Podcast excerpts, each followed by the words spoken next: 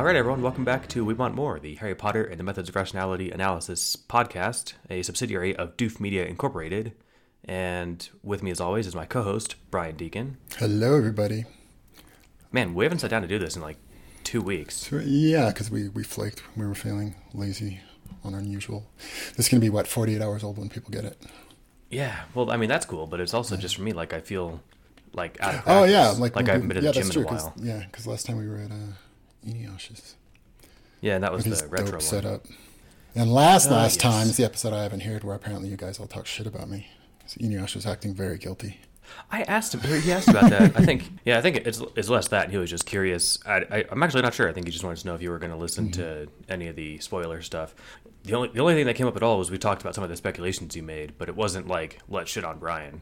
Um, in fact, everyone can attest to that without telling you what was in it. So I Yeah, because let's see, one, what one time I asked about like the well, how is this, the spoilers channel isn't that bad, and somebody was like, "Yeah, maybe kind of is." like, okay, uh, I think it depends. Like it, it's basically uh, it comes and goes.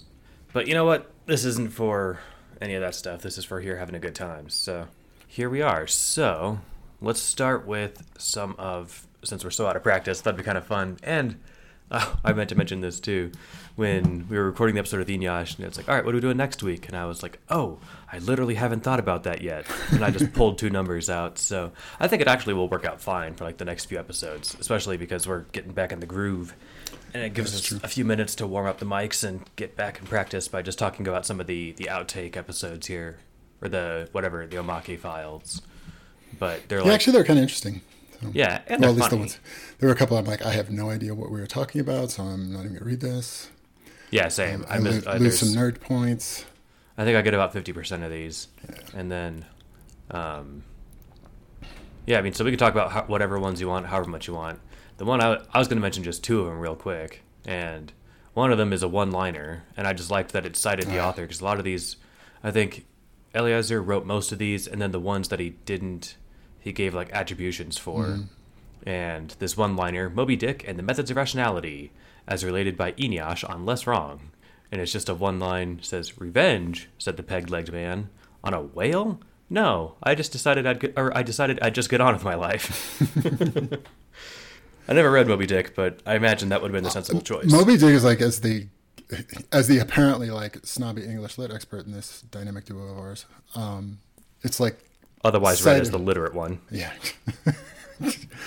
um, it's like cited all the time. It's supposed to be. It's like the thing that gets referenced. Like in one other book is a allegory, and you're like, oh, and it's actually Moby Dick underneath. Like one flew over the cuckoo's nest has got like a whole Moby Dick thing behind it.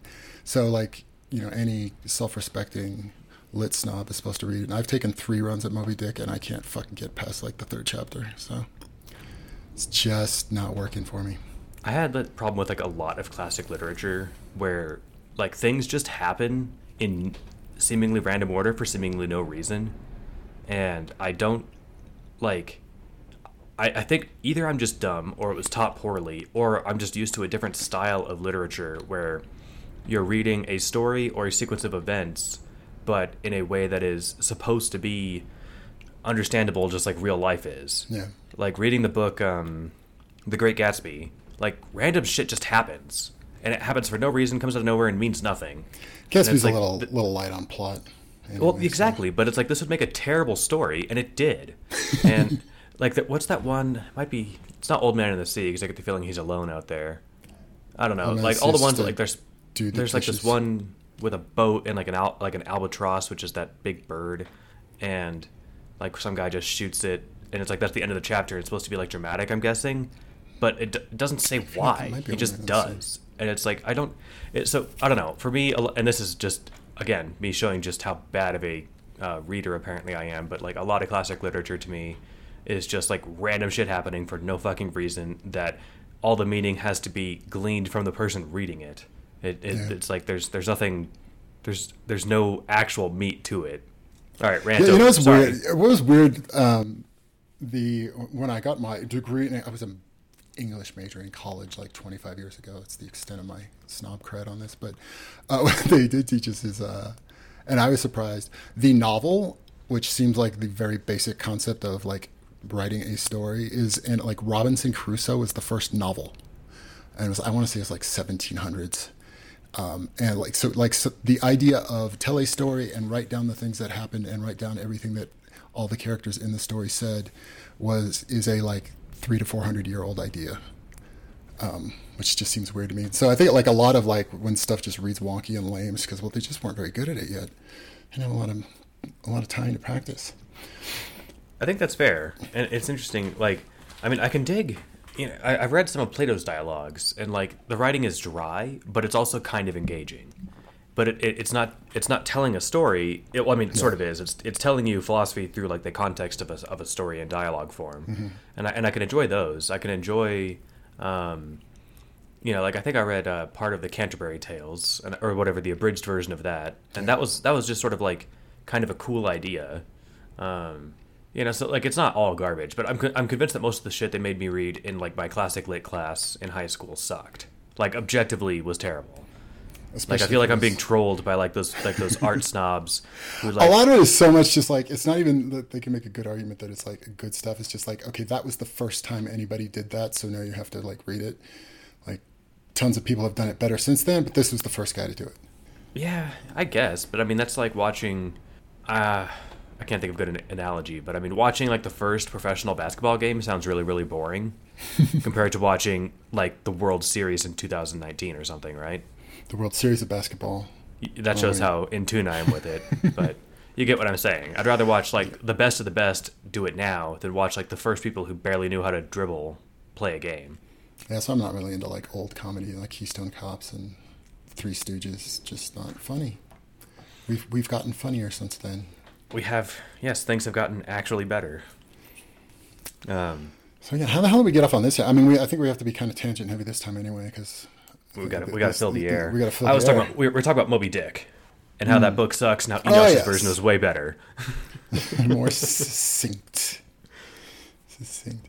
Yeah, And it has a plot that which- makes sense. Which ones did I? So there was a pretty short. There was the Chronicles of Narnia one was pretty short. The it starts out with the Lord of the Rings one, which I think was the longest of the ones in there. I think so. I think that takes up like half the chapter. yeah, there's a really short little Hamlet bit. I think I actually skipped over the uh, the Aladdin one. Oh, the Aladdin there was one is just like three and there were paragraphs. Like, oh no, then maybe I must I must have read it then. Um, and then there was some like random like oh I do not know enough about anime to have any idea what the hell we're talking about here. Same. There was one here. Let me find it. It was the, um, yeah, the Tengen Toppa Gurren Rationality 40k, and the it's a one sentence thing saying, "I have a truly marvelous story for this crossover, at which this margin is too narrow to contain." I know that to be a reference to like some mathematician apparently scribbled that in one of his notebooks. It's like I have a I have a hmm. proof of this theorem, but this margin's too narrow to contain it. And I think the historical consensus is that he was just saying that, so someone find it and think he was smart because no, because that's still an unsolved theorem as far as I know. But without me being able to remember which theorem it was, then I I can't look it up. Yeah, he was just really high and thought he'd solved it and couldn't, couldn't remember it when he came down. So the, Oh, wait, you the Lord can't of the take the Rationality. derivative of a duck. Shit. Right. I, we don't have to summarize the whole thing, but I, I like the Lord of the Rationality because it's just like a very serious take on it. And Yeah, I I like- think and it's actually, a fairly yeah. serious book. Of the ones in does there, the thing. of the ones in there, I thought it was like the most well done. But then looking back on it, I'm like, I didn't have a lot to say about it. Like I thought it was really well done. But I'm like, okay, yeah, yeah, good. I like. I did like how like the sort of dramatic ending with. Well, I guess we should tell people. So it's like basically Frodo saying, "Why the fuck are we taking the ring to Sauron?" Like marching into Mordor seems like a bad idea, and he's basically so doing the like rationalist, like, "Would you guys fucking think about what you're doing?" Uh, but then it like ends with like the, he's like tempted into like oh if I put on the ring that part like I wasn't it didn't quite compile for me in terms of like why that would make sense but he's like oh if I put on the ring one last time the ring will let me know what the right thing to do is but then I'll be taken over by the madness of the ring.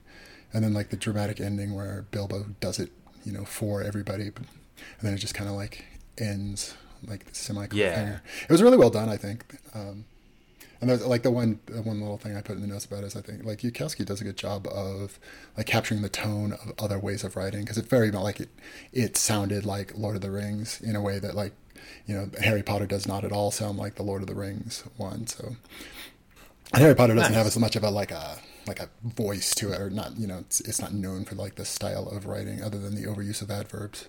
But Except when Gandalf, except I was gonna, I was gonna say except when Gandalf is talking, but except when Dumbledore is talking.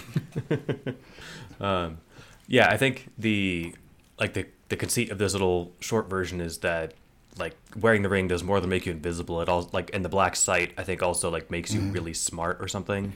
And so basically to Frodo it was like no no this is obviously like a ruse you know that that you know taking the ring to Mordor is the the optimal strategy. He just thinks that we, that's what you'd all come up with, and Gandalf's like, oh no, he there's no way he would think that we would seek to destroy it. It's like, but dude, he would. You guys are all just being dumb, and he's trying to think of a way to convince them. Um, it was yeah, it was fun. There's yeah, there's I like, and I like that was sort of like cut off with like Bilbo just sort of like taking the taking the ring instead. Like we think Frodo's about to do it, and Bilbo does it instead, and then it just sort of like cuts right there. That's a good way. He's really good at that kind of like dramatic, kind of like serial fiction way of like, you know, knowing what a good way to start a scene and a good way to kind of chop it off. So, which you don't That's really awesome. do. Like in books, you don't really do that. Like in a quote regular book, that's you know start to finish. Yeah, I guess when you're doing a snippet, you can do it however you want. But you're right. There is like there must be some some skill to that, being able to open randomly and close. Well, not randomly, but open Yeah. At a point and end at a point that keeps people engaged. You know, from end to end. Yeah, I think it's probably something like we all get kind of pop culture trained in, like, because reading that doesn't uh, happen except like this. Um, but like that's kind of a style of telling a story that we're all super familiar with because of television, um, where you're going to get everything in like digestible thirty or sixty minute chunks. So Yeah, good point. yeah, And I didn't read the the Lion, the Witch, and the Wardrobe, so I have no idea what this one was trying to do. I only read, I read, read like the first one. I did, and actually, I remember when I first read them, I had no idea that there was any kind of like weird religious, you know, subtext to the whole thing. It was just whatever. It was like kids wandering around. Uh, I think I read like the first two or something. I don't remember, but Even I know that the Lion was Jesus, and that, uh, Yeah, that, C.S. like- Lewis was like the famous religious apologist. yeah, that, From- that went like completely over my head when I read it. But I was like twelve when I read it, I think. But I like Oh, the, yeah, like there was a couple of like, and this was I think the first one where I like had on like it actually made me think about um, Harry Potter. So the, the quote I pulled was, "I think maybe the land of Narnia was trying to tell you," said Susan, or maybe it was just your own dreams trying to tell you that if there really was such a person as that lion, there'd be no use for us. Um, which is also kind of a uh, a Watchmen message of like stop like waiting around for heroes. Because the conversation leading up to that is them saying like oh, okay we're going to go in and lead this battle and we like hopefully uh, Aslan will show up. And the idea was like well if Aslan shows up like we don't need to do fuck all. He'll just show up and take care of everything. Um, but it did so it made me think that that's kind of, so that I, that attitude of you know if we're just going to wait for like some kind of deus ex machina then what the fuck is the point of like why are any of us here? Um, and that that's sort of what like that's the mistake harry is making is like harry thinks it's all up to him or that we all have to like sit around like one person has to fix this problem you know either the dark lord or harry is some kind of gray lord it's a weird word but um but yeah we're like oh one like if just one person knows the right right thing to do and we give them enough power in order to do it then that'll fix everything Hmm. which is sort of like the I think I think that's like one of the big ideas we're playing around with in HPMOR. But um, No, I like what you're saying. I like the connection there too. Yeah, Uh, yeah, I like thought it was wait, waiting cool. around for a day. Yeah, and I did, yeah, and I thought it was sort of interesting because I think at least well, as actually now that I having verbalized that, I think that kind of is a little con- somewhat consistent with what's going on with Harry. But I think on my first read of this, I, I it came across as almost the opposite because Harry is struggling with that idea of like, oh, he needs to be the boy who lived and you know the great conqueror and you know defeat Voldemort and lead the world into the Age of Enlightenment. Um, and I guess like surface level of thinking about that, that's like still an idea in Harry's head that he's still like tossing around as like a plausible way to engage the universe. Um, when this, this quote, you know, redoing Narnia is kind of like showing like, okay, that doesn't work. Um, but I, like on my first read, I was like, oh, this is actually saying the opposite of what Harry's saying. But now walking that through, I think that is a, a that is a plot line, or not so much a plot line, that is a thematic arc that we are still in the middle of, of Harry figuring out that like he can't be the savior of humanity, even though he's the main character in a Harry Potter novel. What's funny is that in his head, he's also the main character of a Harry Potter novel. right? He's not, not not not quite in a fourth wall way, but in a way of like I'm centrally important. Yep. I think I mentioned this before, but there's that Douglas Adams uh, quote where it's like, "It's one thing to believe you're the center of the universe; it's another thing entirely to have this confirmed by ancient prophecy." and so, you know, as as an 11 year old, you know, on his first day at Di- Diagon Alley, he's already kind of you know full of himself, and then he learns that there's a prophecy where he has to take down the the immortal Dark Wizard, and he's like, "Oh yeah, that makes sense. of course, it's me." Oh yeah. Um, and I never saw My Little Pony, uh, so I, I didn't really get this this short one, but I did uh, read. I'm trying to remember what it was called. I think it was called Friendship is Optimal, but I remember there were like two versions of it. My impression of like of that thing was that it wasn't even like that the whole My Little Pony fan fiction thing has taken on so much of a life of its own that like it's not even that you have to have seen or read. Is there anything to read about My Little Pony? I have no idea, but like that's not even the universe that's being copied anymore. It's become its own thing. that makes sense. It's like double double meta. yeah, the the My Little Pony fiction that I read doesn't, re- I think, require any requisite My Little Pony knowledge. It's like I think, and like I said, it's called Friendship is Optimal, and I can't remember the two versions, like the subversions that I read. They're from different like points of view, but they're like the same event. Basically, um, someone makes uh, like a team makes a super artificial intelligence that uh, is like im- lives in this My Little Pony video game that then they start selling to people on purpose. And you can play you can play the game. It's very captivating because it's run by an AI who understands humans better than anyone, and you can pay uh, to like sit in these chairs and like do the immersive experience, um, where like it basically plugs you into the matrix. Or you can quote emigrate to Equestria, I think is the planet that they're from or something. And if you emigrate, it's destructive process for your brain, but it's free and you get to stay there forever. And it, it basically everyone just gets con- get, everyone gets convinced to like start just migrating in, en masse to Equestria, and it's one of those It's things a that like cookbook. it's what It's a, that's the Twilight Zone. They uh, the aliens show up and they're taking everybody to Shangri La, and everybody's getting on the spaceships, and then somebody figures out that really they're just being taken for food. So that's like the ending scene of some guy like trying to get as, as people are walking out of the spaceship with the aliens. Some guys like because they go like, oh yeah, the title of the book is "To Serve Man," and because Oh, that's hilarious because it's a cookbook. it's a pun. The the ponies are trying to get people to go to Equestria because they're just going to grind them up into horse food. I think in this one it was, it was the the AI's terminal value was to maximize human well being through friendship and ponies, and it, it, so it doesn't have like an ulterior motive other than to be you know to do whatever it takes to make people happy through friendship and ponies. It's it's kind of like exactly what I'd imagine how things would go if someone builds an AI actually like that. So in that sense, it's actually really engaging. But if anyone's curious, Google uh, what did I say it was called? Um, Uh, Crap. Forget. Friendship is optimal. Yeah. And then the next one was a Naruto fanfic, and I've never seen Naruto. I watched the first episode, and the guy seemed like the little kid was like, I don't know, demigod tier powerful. And it's like, all right, well, it's you know, starting with a hero that could beat up you know the Avengers all by himself doesn't seem like that much fun. So. Uh, I'm sure it's great, but the other thing with starting an anime like that is like, do I really have 250 episodes of bandwidth in me to absorb this show? So, um, this one, I don't know what the reference is. Erdos in Chains. I think I had to go. I think that's. I can't remember that. That was a fantasy series. I had to Google it too. So I, it wasn't anything I'd read. Right on. Uh, then we've got Thundercats and He Man and even the Thundercats one was over my head. I'm like, I don't know who these people are. I never saw that show either. And, and that's like my age too. Thundercats was when I was a kid. So Eh, it's been a while though. That's one of those. That was from the great old days when they just made TV shows to sell toys. There's a funny one where apparently someone's named Kvothe, uh, or K V O T H E, and he's sorted into Ravenclaw, and then the kid's like, "Oh, Quoth the Raven," and oh, that- that's a quoth. The, I that completely went over my head. Quoth Oh, yeah. the Raven. I thought it was yeah because it was like Kavoth. I'm like, what is? So I'm like, oh, is there like some story with this guy and he's a Raven and I lost him. I'm sure that's from something, and I can't remember. Oh, but, it, but was he saying like quoth the Raven, like quoth the Raven, nevermore? Was that what that was? something like that, or maybe I, it's on the tip of my brain. I can't remember. Maybe it was the name of the Raven in Dark Tower, but I don't think it was. But somewhere I've had this recently explained to me something else about a Raven like this, and that might have been it, might have not have been. So There's a listener yelling at the yelling at us right now as they're listening to us. Yeah, someone else. I Can't gets it, and believe you don't. don't know that. Uh, uh, sorry.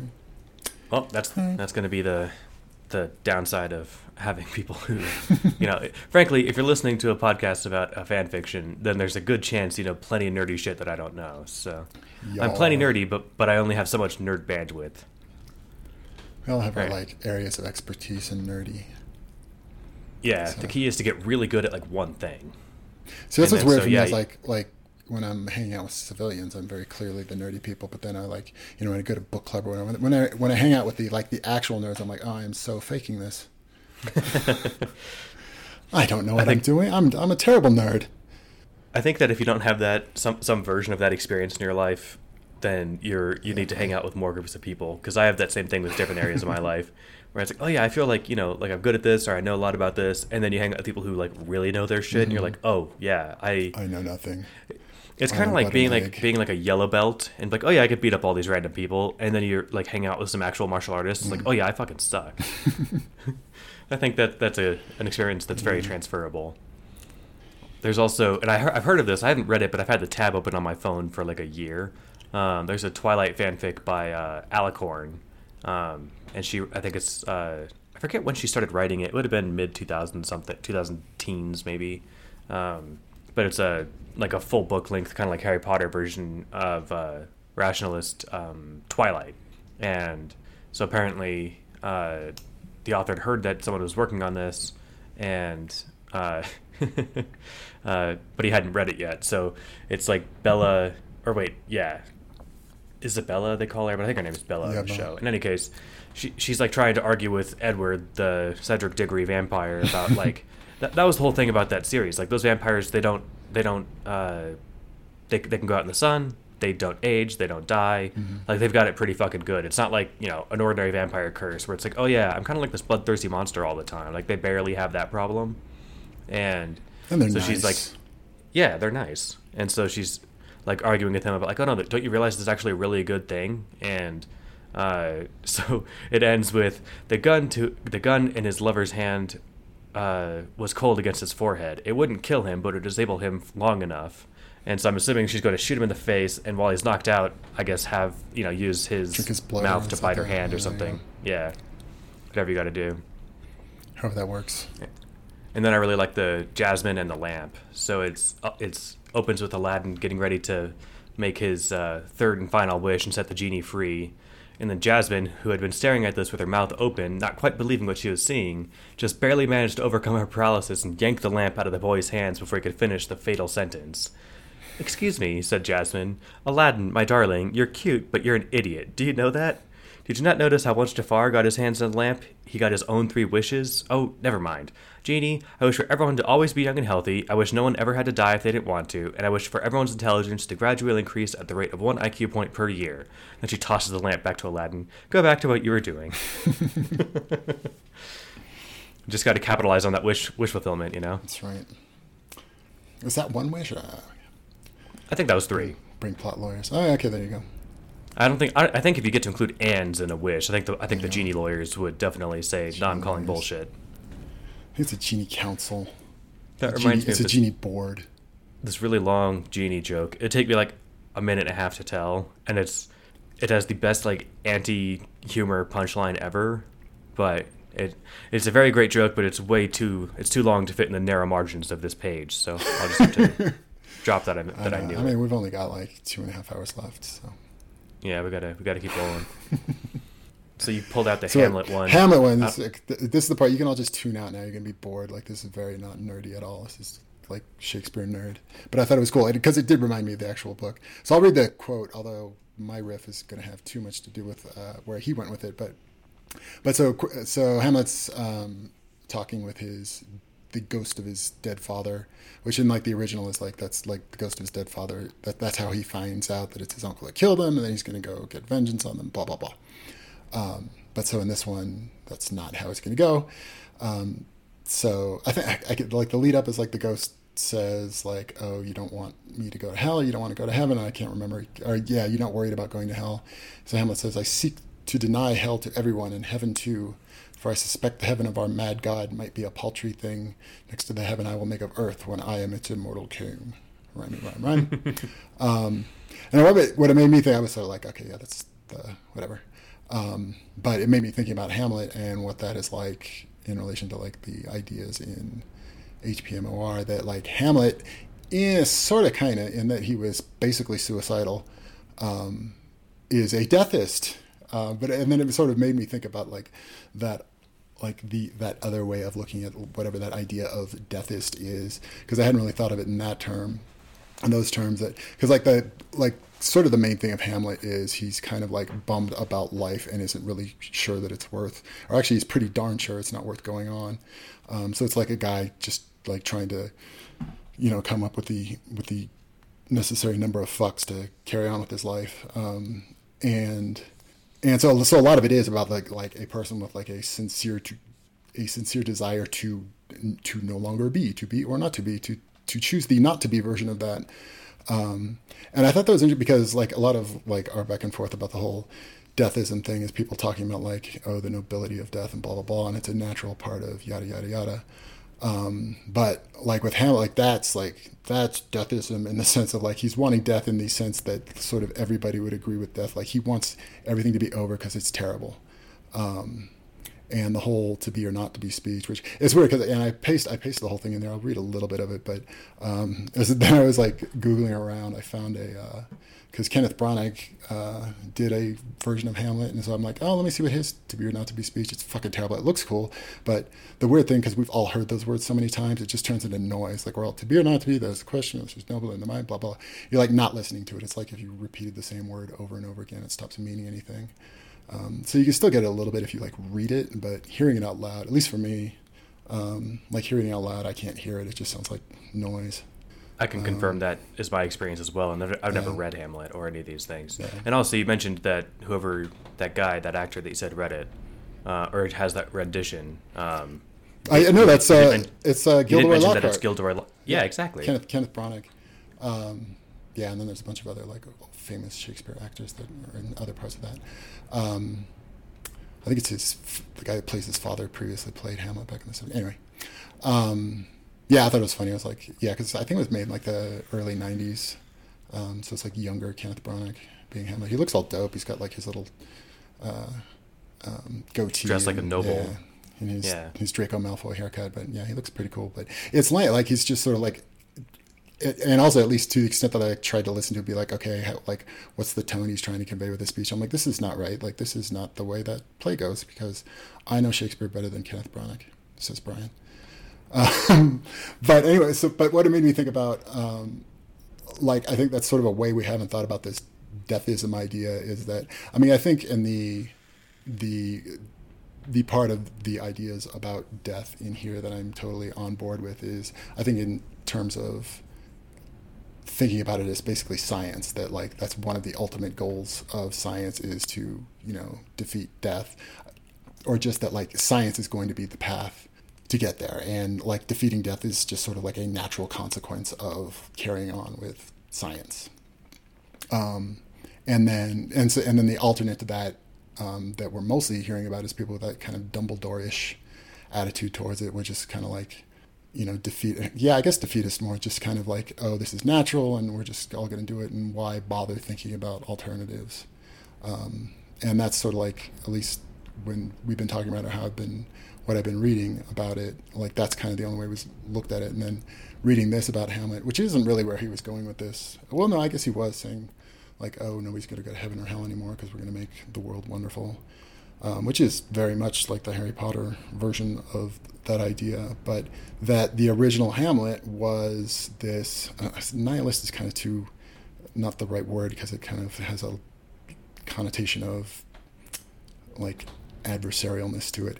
Like Hamlet is fundamentally hopeless um, in a way that, and that is sort of his embrace of death, uh, not in any sort of like thought out, like philosophical whatever. It's he's like thoroughly bummed out. And I and I think maybe when, like when Hamlet turns into word salad for people, and they kind of like skip over it. The part that I think people miss a lot, and this is the only part that I subject anybody else to, but Um, to take arms against a sea of troubles and by opposing end them, to die, to sleep no more, and to say, and by a sleep to say we end the heartache and the thousand natural shocks that flesh is heir to. Tis a consummation devoutly to be wished. Um, so Hamlet is saying like, oh, dying would be awesome because I wouldn't have to put up with any of this shit anymore. Um, and the reason he doesn't is then that's the I to sleep perchance to dream. I there's the rub. Hamlet. The only reason Hamlet doesn't kill himself is because he's not sure that would be the end of him. Um, he like so much doesn't want to exist anymore that he wants to die, but he's afraid there might be an afterlife. Um, and I thought that was just sort of like an interesting, like that's this other like way more emo uh, view on the life death thing that would like hasn't been like part of how we've been talking about. It. So it's just been this sort of more like pro versus con kind of thing, or like fatalistic versus idealistic. But there's like this sort of other side, which at least like feels like that's kind of an experience that people would be, you know, a lot more invested in. Is that not that it's like a good, you know, that's not like a life lesson to take away. Is that, you know, hopefully one day we can all reach the sweet release of oblivion. But, um, but I thought it was interesting because like because he he framed he you know he pulled it up and he, he sort of like tried to reframe he did reframe Hamlet in terms of like this Harry Potter idea of life versus death, but um, it made me realize that this other way, this other sort of idea around it, um, not it hasn't been part of that set of ideas that Harry Potter's bringing up.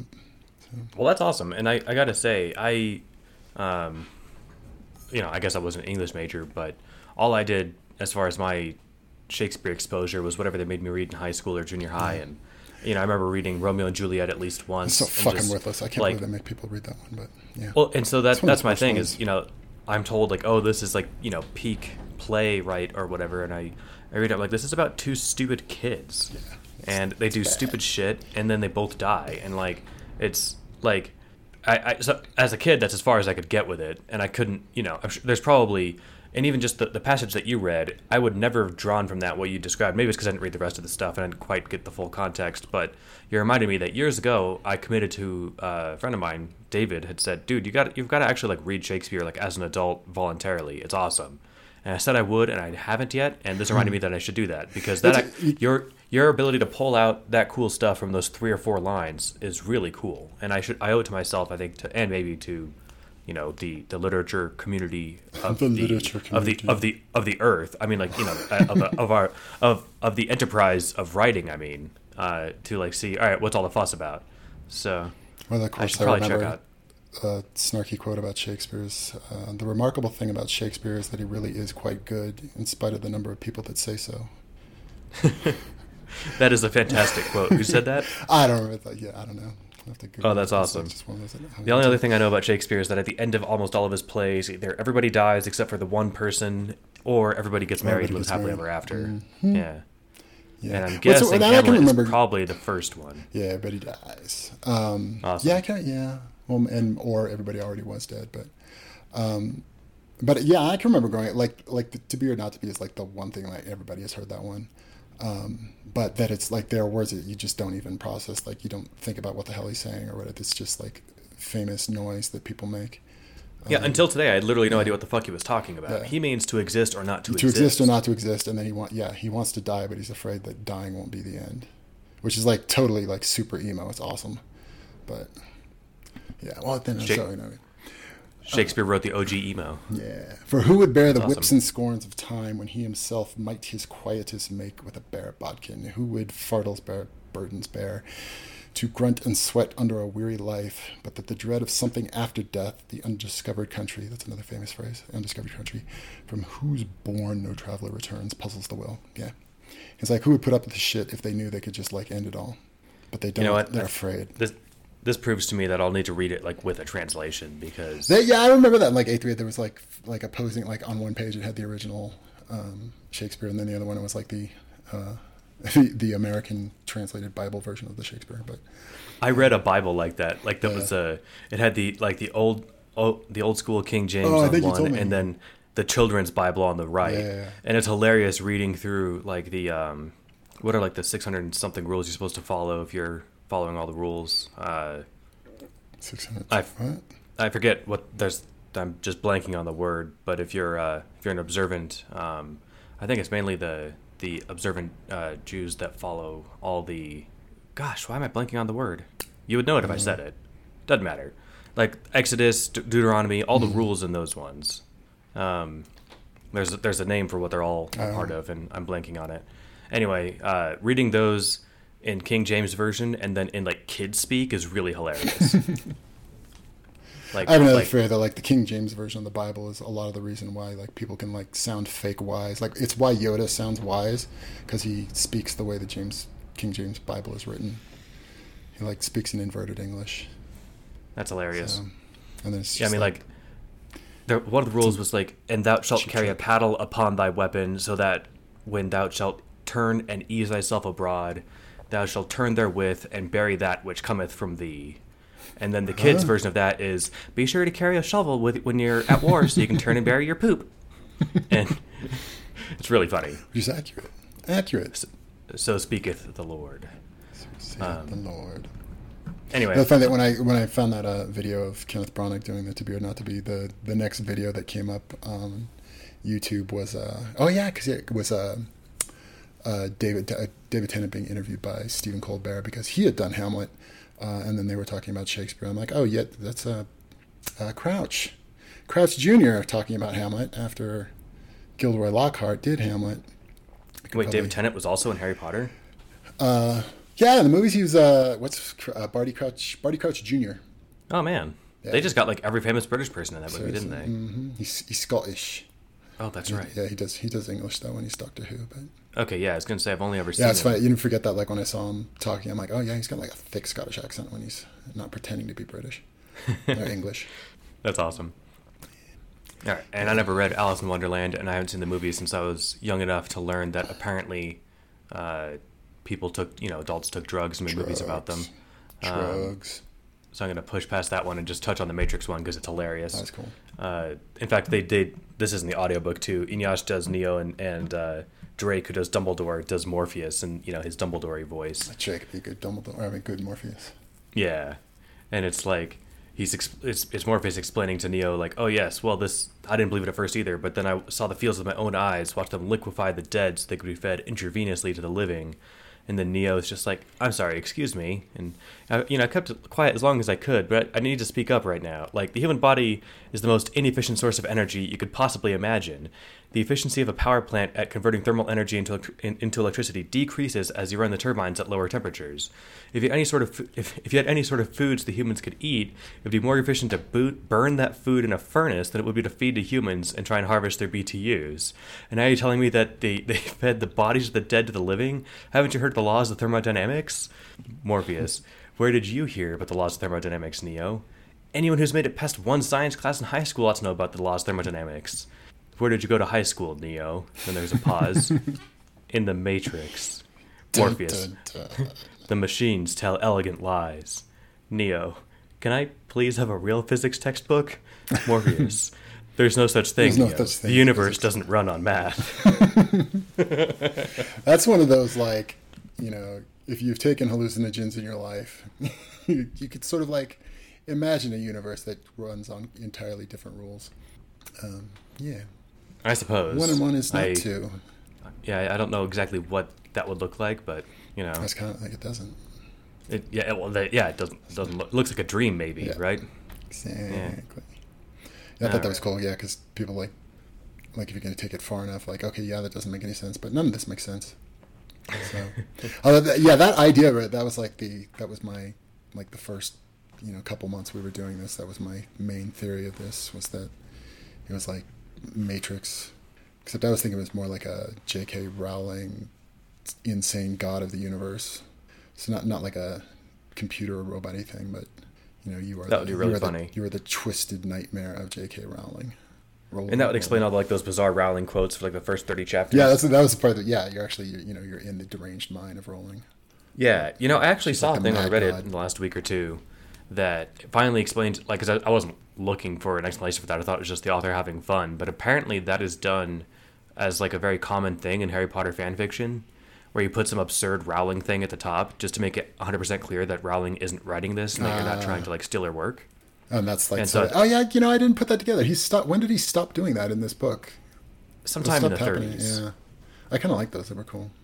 It's Yeah. kind of hard to come up with one. You know, maybe it of them. would- would have just been hard to think of a hundred of them, but yeah, they were they were funny. Yeah. So that's what this Reddit thread was was like someone saying, "Hey, help me think of a bunch more." I think it'd be funny to just fill out the rest of the book. So, so yeah, we open with chapter sixty-five, which doesn't have a Oh, yeah. Rowling quote at the top, and this one's called "Contagious Lies." TG Slice. That's when we were. So now that we're actually back. Meanwhile, back in our story, um, Yeah, we kind of need to do like about, like, last time, gonna- like when we last left our heroes flashback thing because it's been a while. couple of years.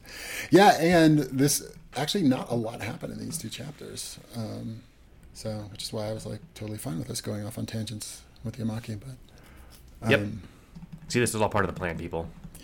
so we're professionals. This may seem here. like improv, but yeah, exactly. professionals. You know, this is we do we do two rehearsals, then we do the third take on on Mm-hmm. mics. So, Do the right the read through. Oh my god, that'd be so hard. It's hard to get this, you know, this chuckling and mumbling, you know, to sound authentic every time.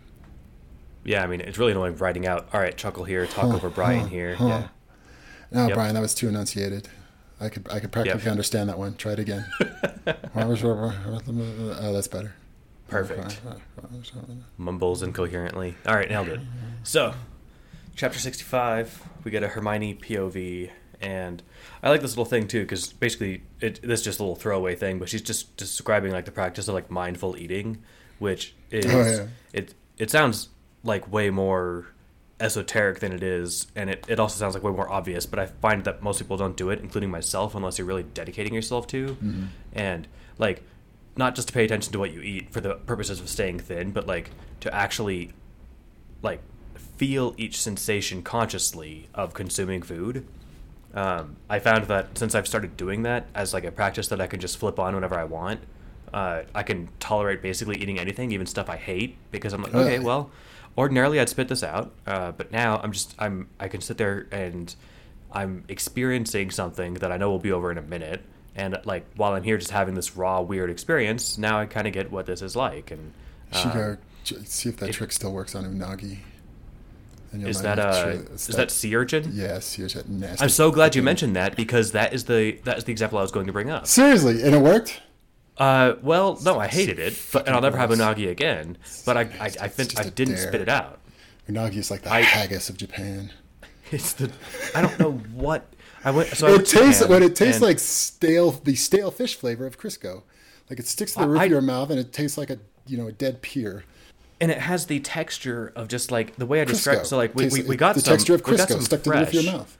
We got we got some brand fresh, straight out of the urchin, straight out of the ocean at the Tsukiji Fish Market, and my friend got it. He bought the thing, and he, you know, we all took a little bite of it, and it was the most horrible thing I've ever eaten. I think. Yeah. And like the, I'm trying to describe to him. He's like, "So, what do you think?" And I'm like, "Are you kidding? It tastes like if I found a fish that had been sitting on the sidewalk all day and just Mm-hmm. scooped its brain out and wiped it on my tongue. Like this is awful."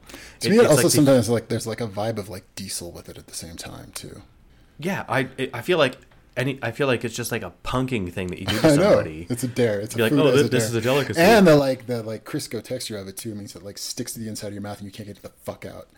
Yeah. Yeah. Anyway, fucking so gross. that said, I I- really, you know, really I- like sushi. But You're, if you experience I, the, the sensations raw of just doing that, you're like, okay, well, this is weird, but you can kind of like just take yourself out of it like third person. So that's not Like what Hermione's doing. But yeah, like torture, like torture, yes. Um, so she's uh, horrible things like torture or unagi. Yeah, yeah. what's the difference? I think I think unagi is Japanese for torture, right? All right. Well, where were we? We almost finished the first sentence. That's right. So, um, Hermione, it, it opens with her, and she's like serving herself breakfast, and so she's just trying to like you know put together a balanced meal, and uh, she's then failing at at appreciating what she's eating because she's like distracted by her conversation with Harry, and it, it kind of picks up in the middle of their conversation, and she's like, "Can you explain that again?" I'm kind of completely flabbergasted, and they're talking about like the significance of a phoenix and like why for whatever reason it's not perceived by universally to be a sign of a good person Yeah, and Hermione's And- still like fixated on, like rightly so, about that everybody thinks on behalf of Harry, you know, bothered a lot that everybody thinks Harry is evil, and also that everybody thinks she's becoming evil for hanging out with Harry. Um, so that's like her motivation for this conversation. and I think just like her general sense of like goodness. Yeah. And she's like, "How is everyone missing this? This is capital G good." And Harry's it's it's kind of it's not even quite Quirrellish cynicism. It's just like, no, no, it's this is just how things work. He says that it's pretty straightforward if you think about it, like a light side Slytherin, which I get the feeling is just a spin on it that he puts to make it more palatable to Hermione. Um, he says every good thing in the world brings in, into existence its own its it brings in its own opposition uh, into existence. Uh, Phoenix, phoenixes are no exception. And she's like, How can anyone not understand that Fox thinks you're a good enough person to ride around on your shoulder? He wouldn't just do that with a dark wizard. Or he wouldn't do that with a dark wizard. He just wouldn't. Her uh her vehemency with like that sentence and the way that it's delivered in the audiobook reminds me of that line from uh, Legally Blonde, where it's like, "Oh no, you're saying this fitness instructor killed her husband? No way. Uh, you know, working out makes you makes or fills you with endorphins. Endorphins make you happy. Happy people just don't kill their husbands. They just don't. It's just dumb. Well, I thought was, uh, what that makes me think of is that only like Harry and her, you know, beyond Dumbledore aren't. I think Harry and Hermione are the only ones that had that like firsthand experience with Fox. Like they don't know what that's like, like because it's practically like a religious experience, and like the significance it's and like the you know appropriate significance they put on it is something that nobody else would know. Like it's just like, oh, so the phoenix likes you, okay. Um, but for them, it's like like they get like viscerally what the importance and significance of that is. Yeah, and it's trying to make me articulate like what I think phoenixes are in this version. Like they, they were a cool magic bird in canon, and in this, like it's kind of just like goodness made manifest. Yeah. Right. Like, well, it's, I, I think. I could. I think the way it was the the wording that was going on when when the first when Harry's walking out of Dumbledore's office and Fox goes with him. Uh, there was I can't remember now exactly how, what the wording was, but the the choice of words when that was done uh, made me think that like the way Yudkowsky is setting this up is that the that Fox is the opposite of a Dementor, like Fox is life and a Dementor is death, um, and that's kind of like the that's the thematic slot that Fox takes up in this story is he's just kind of like a symbol like a raw symbol of raw life. Now I'm trying to decide if I'm an idiot for not realizing that earlier, or if that's just what you get for bringing on, you know, a, a, a new set of eyes with a reading. Oh, yeah, and that's- and I story. yeah, I remember now- That's that's awesome. Yeah. I think you're exactly right. And, yeah, and now that I'm saying that again, I remember uh, my impression when I saw that was that it was interesting to me that how he's being set up that way because usually phoenixes are used. I don't know. Usually, I don't know what the fuck I'm talking about with usually, but um, that phoenixes are used as a symbol of how life and death are intertwined. That they are both life and death. Um, but that we see Fox, we don't see like Fox is a thing that dies. We see Fox as a thing that is alive um, which isn't like you know it's not like that's the invalid whatever but like this the the way to see fox in this story is fox is a thing that cannot die basically like fox will always come back because like the other kind of way to look at a phoenix is like it's something that cycles between life and death and i think that's like that's the you know Rowling version of of fox is the we get to see fox a lot like withering basically until he's like gone and then he comes back And I think at least at one point in this in the canon version, he tanks an Avada Kedavra. Um, oh yeah like in, I in think I think that happens. Yeah, I can't. He takes uh, from who to who. I I. I I think he blocks Dumbledore getting hit from an Avada Kedavra at some point. I can't remember when though.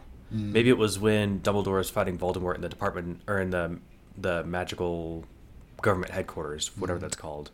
The yeah, I was about that one, and I think, and Fox eventually just like fucks off and flies away. I think in the last book. I can't remember at all what he does. I think I think yeah, like he's like heartbroken. I can't remember exactly what it was. Like heartbroken and just leaves. Like, like like the way he was written out of the story was okay. He's definitely not dead because that would suck, but he's gone now. I want. hmm. Or maybe, Maybe I'm thinking making of up the thing about I may be thinking of Daenerys' dragons. I don't know. uh, let's see here. Uh, okay, yeah. So he's Harry goes on to give his whole like Right after Voldemort burned down King's Landing. I'm running with yeah, that idea. rings a bell. Yes. And then who was Jon Snow in this analogy? Then Uh, Jon Snow is the uh, Defense Against the Dark Arts professor. Fair enough. the secret good guy all along. um, so Harry's Harry's trying to say like, okay, well look, uh, think of it this way. And he's trying to, he's trying to explain about like the and in fact there's a LessWrong post I think with the same title called Contagious Lies that makes the same point that Harry is making.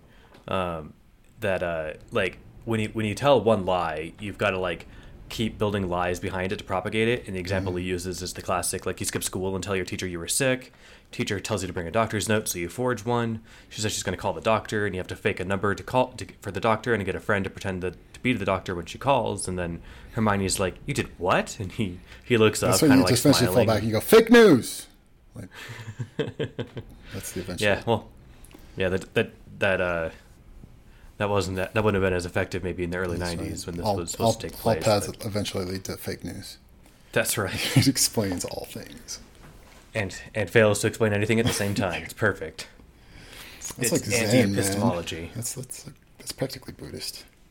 Yeah, practically, it sure. Explains nothing. See, that's the kind of like shit Yoda would say. You'd be like, "Oh, that's deep, man." Explains There's a word for that called deepities. I think Daniel Dennett coined the word, Mhm.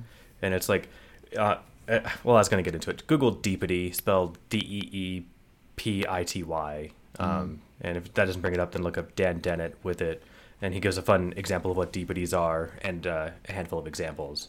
Um, That's kind of similar to what I was talking about like weeks and weeks ago. We are talking that uh, I think I call it like symmetrical language, but like anything that just sort of like makes your brain happy to hear it doesn't then kind of doesn't matter what the fuck you're saying. It just sounds important. You'll believe it. So Yeah, that's related. Like a, a deepity is a thing that like on is either profound if true or meaningless like Yeah. when at, at like another reading. Like love is just a word. And it's like, well, sure, it comes between, you know, uh louse and lo- mango, yeah. in the dictionary and it's four letters, it's right there. It's like, but but if love is just a word, then what's this feeling I have towards people I care about? And so it's like it's it's just a thing that sounds like Mm-hmm. like remember when uh the, in the chapter pretending to be wise with Harry and Dumbledore and Harry was just throwing deepities at Yeah. Dumbledore. That's basically examples of that. Um, we keep getting off track. So There is no track. he there well the track, we got to track, the track that can be followed is not the true track. all roads lead to the end. so, because eventually we're gonna have to stop recording. So, let's see. I've we got have. like uh, 150 gigs of free space.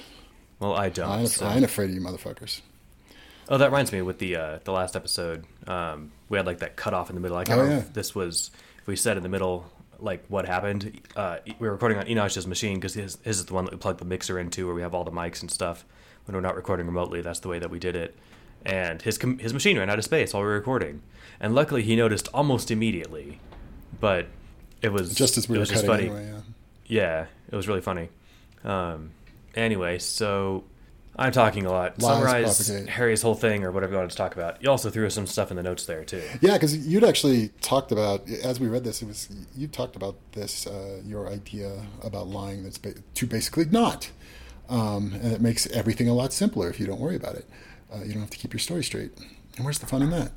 Um, but I mean, that's and I put in our notes. I asked, I asked you in our notes, like, is this where? I mean, because it's I very much respected it, and it obviously makes sense to any rational person.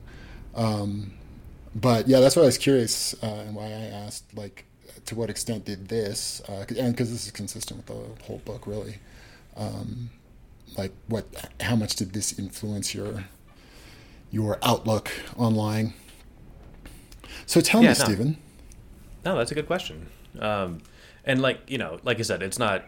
And I think you said hopefully that came out with zero snark as intended. And I said, yeah, no snark perceived. I mean, I think that you know, if you can draw wisdom from a work of fiction that you're enjoying, I think that's a totally legit way to get it.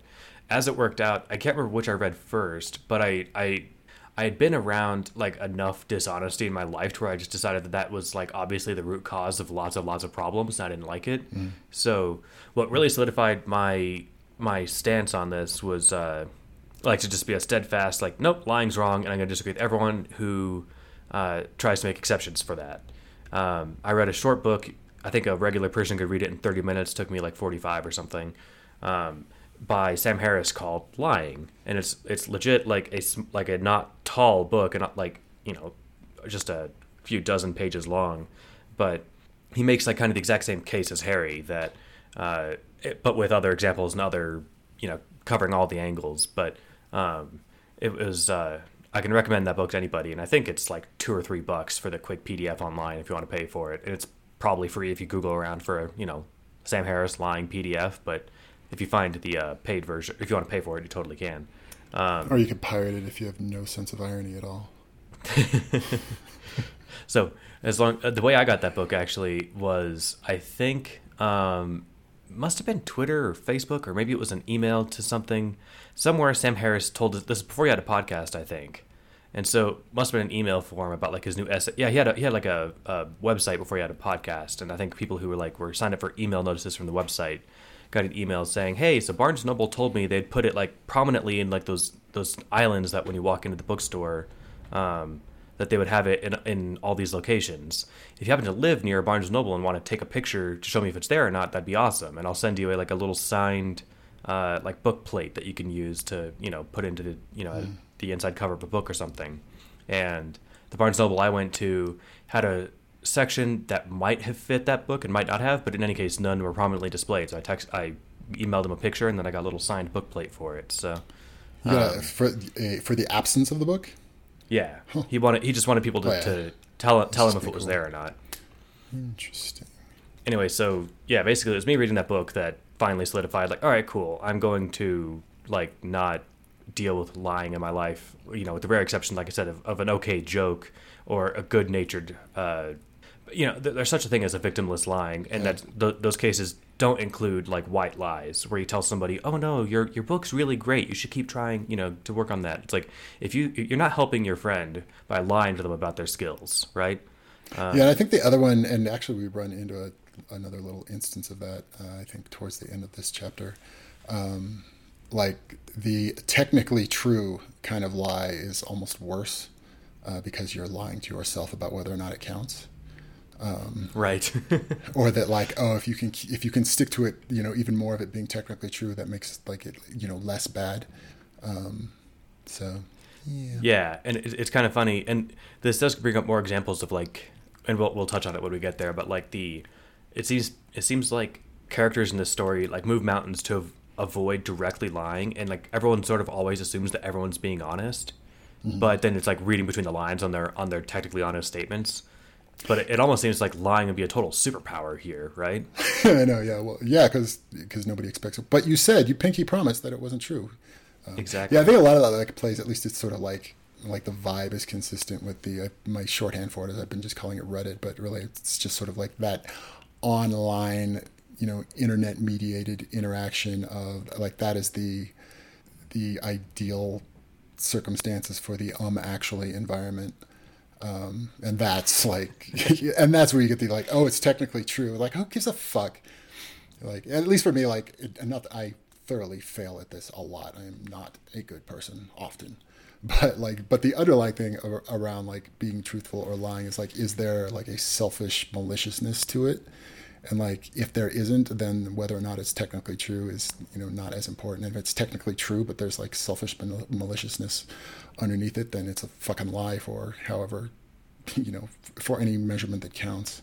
Uh, right. Yeah, and I, the, I think from just like a storytelling perspective too, if it worked out to be where like every other twist was like, oh yeah, sure, I said that, but I was lying. Mm-hmm. Like that wouldn't be fun. Yeah. Right. Well, I, not, yeah, and that, I mean, if you're just the kind of person, like, if that's sort of the reputation you establish with other people, that, like, you, I am a person that will just baldly state things that are just completely not true, then then people just like know to expect that of you. Like say Trump, um, like the right. fact that he states something as a bald you know fact does not at all indicate it has anything to do with reality. Um, and with like other people, you might be more willing. You'd be like, oh, okay, well maybe he's lying, but he's only kind of like stretching the truth, and it's got to be a little bit true.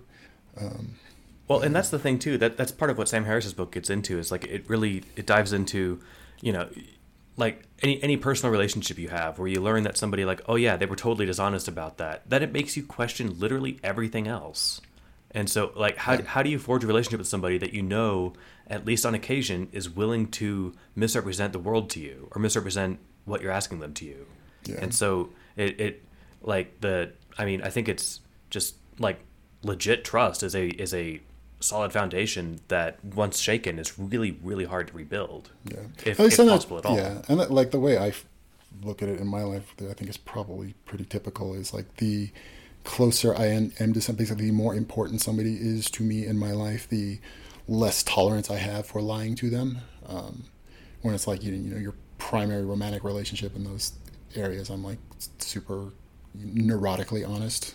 I think that's like one of the telltales of like actual honesty is like, is it really, really uncomfortable and would you fucking really like to get out of it? Um, and that's probably actual honesty. like, God damn it, I wish I could lie to you about this. well, and you know, there, there's also like you know cases where I don't know, like there are certain relationships that don't allow that the the perfect truth dynamic. You know, Oh, like yeah. the Do employee do these- employer relationship. Well, yeah, there's maybe. that totally. I mean, yeah, I have lied my ass off, you know, with work related things. I don't even feel like there's no cognitive dissonance there around it. Like, what have I said? That's not ethics class. Um, my resume. So let me let me record for posterity that my resume is often a glorious piece of fiction. Um, which Well, is as long as like work can speak for itself. exactly. Well, yeah, it's like a calculated lie. Like, how much can I exaggerate before you will figure out that I was lying? And it's like like game like figure out you know how much do you bang on that pinball machine before it's gonna hit tilt. Um, and like at least for and like in those situations, that doesn't you know it's it's sort of like the reciprocal level of honesty that the company would give me, and that's kind of like the kind of thing too. Like if you're in a, like a small business or you know you start to you know have like a personal relationship with the you know with the people that are signing your paycheck, then suddenly like all of those tricks seem you know are not at all okay because okay this is a you know this is a person that would you know stick their neck out for me. I'm going to do likewise, but yeah. not so much if it's like a publicly traded company. Well, and that's the thing is, uh, that's not a dynamic where um, you're you're you're like uh, like a good faith exchange between two people who are who are trying to reach like a, a level of truth with each other, Yeah. right? It's it's politics and weirdness, but we're getting a little bit on on the on too far aside there. I forget. I I was gonna wrap it up. I had a way of bringing it home, and I kind of forgot what it was. So um, Jedi mind trick worked. it did. Anyway, swinging right back in. So actually, this is actually a great way to bring it home. Hermione says, "What does that have to do with Fawkes?" And um, so Harry's like, "Okay, look, the headmaster has a phoenix, right? And he's the chief warlock of the Wizengamot, so he's got political opponents like Lucius. Now, do you think the opposition is just going to roll over and surrender because Dumbledore has a phoenix and they don't? Do you, thi- do you think they'll admit that Fawkes is even evidence that Dumbledore is a good person? Of course not. They've got to invent something to, that makes Fawkes not important. Like Phoenixes only follow people who charge straight at anyone they think is evil, so having a Phoenix just makes you an idiot or a dangerous fanatic. Or Phoenixes just follow people who are pure Gryffindor, so Gryffindor that they don't have the virtues of other houses. Or it just says how much courage a magical animal thinks you have and nothing else, and it would be fair to judge politicians based on that. But they have to say something to deny the Phoenix. I bet Lucius didn't have to make up anything new. I bet it all had been said before, centuries ago, when the first the first time someone had a phoenix riding on his shoulder, and someone else wanted people not to take that into account as evidence. I bet by the time that Fawkes came along, it was already common wisdom. It would have seemed strange to take into account that uh, who had a phoenix or who a phoenix liked or disliked. And I like that because that's probably the case for a lot of stuff, and that's what I like about this. Like Yeah. it, it, it's a fictional example of things that probably work perfectly. And I, I, I spent a little while yesterday and then kind of forgot to keep that iron in the fire and have it actually do anything. But I was trying to think of like good examples of like you know pure goodness of like of actions or things that would work as this sort of signal in our world. Um, like maybe something a person could do that would be a yeah, Like- like like an like a an un, undeniable good, but people already have excuses against. You know, like maybe donating to charity is one of them. And so, you know, why do you donate to charity? Well, because I really care and I want I want to help the people that this money is going to. Oh yeah, the, And the then catch-all you've got- cynicism on that is the uh, shit-tastic phrase "virtue signaling." Right, Like, can- which which can- is which a- is a that'll- thing, that'll explain. but it's not necessarily all, a bad yeah. thing.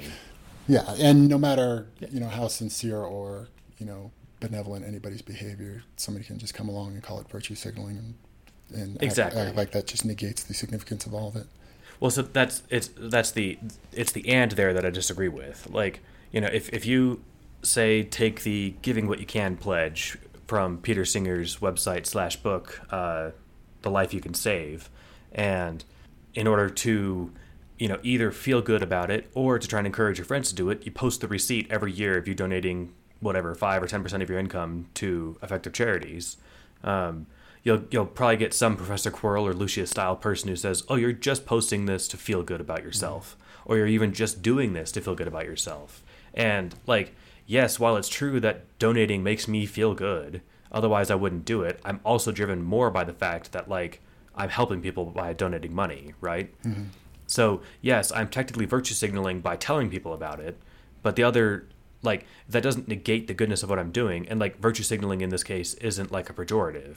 It's uh, it's because it's just literally it's a description Yeah. of what's happening. You are yes, I'm technically signaling my virtue, but but in doing so, I'm trying to you know show you people an, an avenue you know the people seeing this an avenue that you can also pursue to do this. Um, like I have a coworker who donated uh, and then sent shared a link on our company Slack channel to I actually it was a Google Doc spreadsheet of a bunch of charities regarding all the protests because the United States is on fire right now, and this is fine. yeah, exactly. This is fine.jpg. Um, yeah, I mean, I, you know, I, it, it seems weird not to talk about it, but also just, I don't want, I, there's nothing I could say that wouldn't be said more coherently by everyone else. But yeah, everything is shit right now. I'm, I'm hoping that, uh, the message is finally heard and we actually see some reform. And I am trying to guard my optimism though, because when in doubt, thing, you know, bet on things staying the same. But man, it would sure be cool if things change for the better as a result of this. And if you want to help, there are a bunch of charities you can donate to. So, like, what was my coworker doing by sharing this Google Doc spreadsheet? Um, like, presumably trying to get her coworkers to donate. It could also be saying, "Hey, look how good a person I am." You can just assume that I'm donating to these people. But like, anyway, what, what I'm getting at is that is how Lucius would see donating to charity versus how um, what what it actually means. Like, if you actually donate to charity, you're actually doing good. It is undeniable. You know, like if if uh, whatever the CEO of Twitter or you know Mark Zuckerberg want to donate a million dollars to some really cool charity, are they doing it as a PR stunt? Maybe, but are they doing good with that money? Hell yes, they are.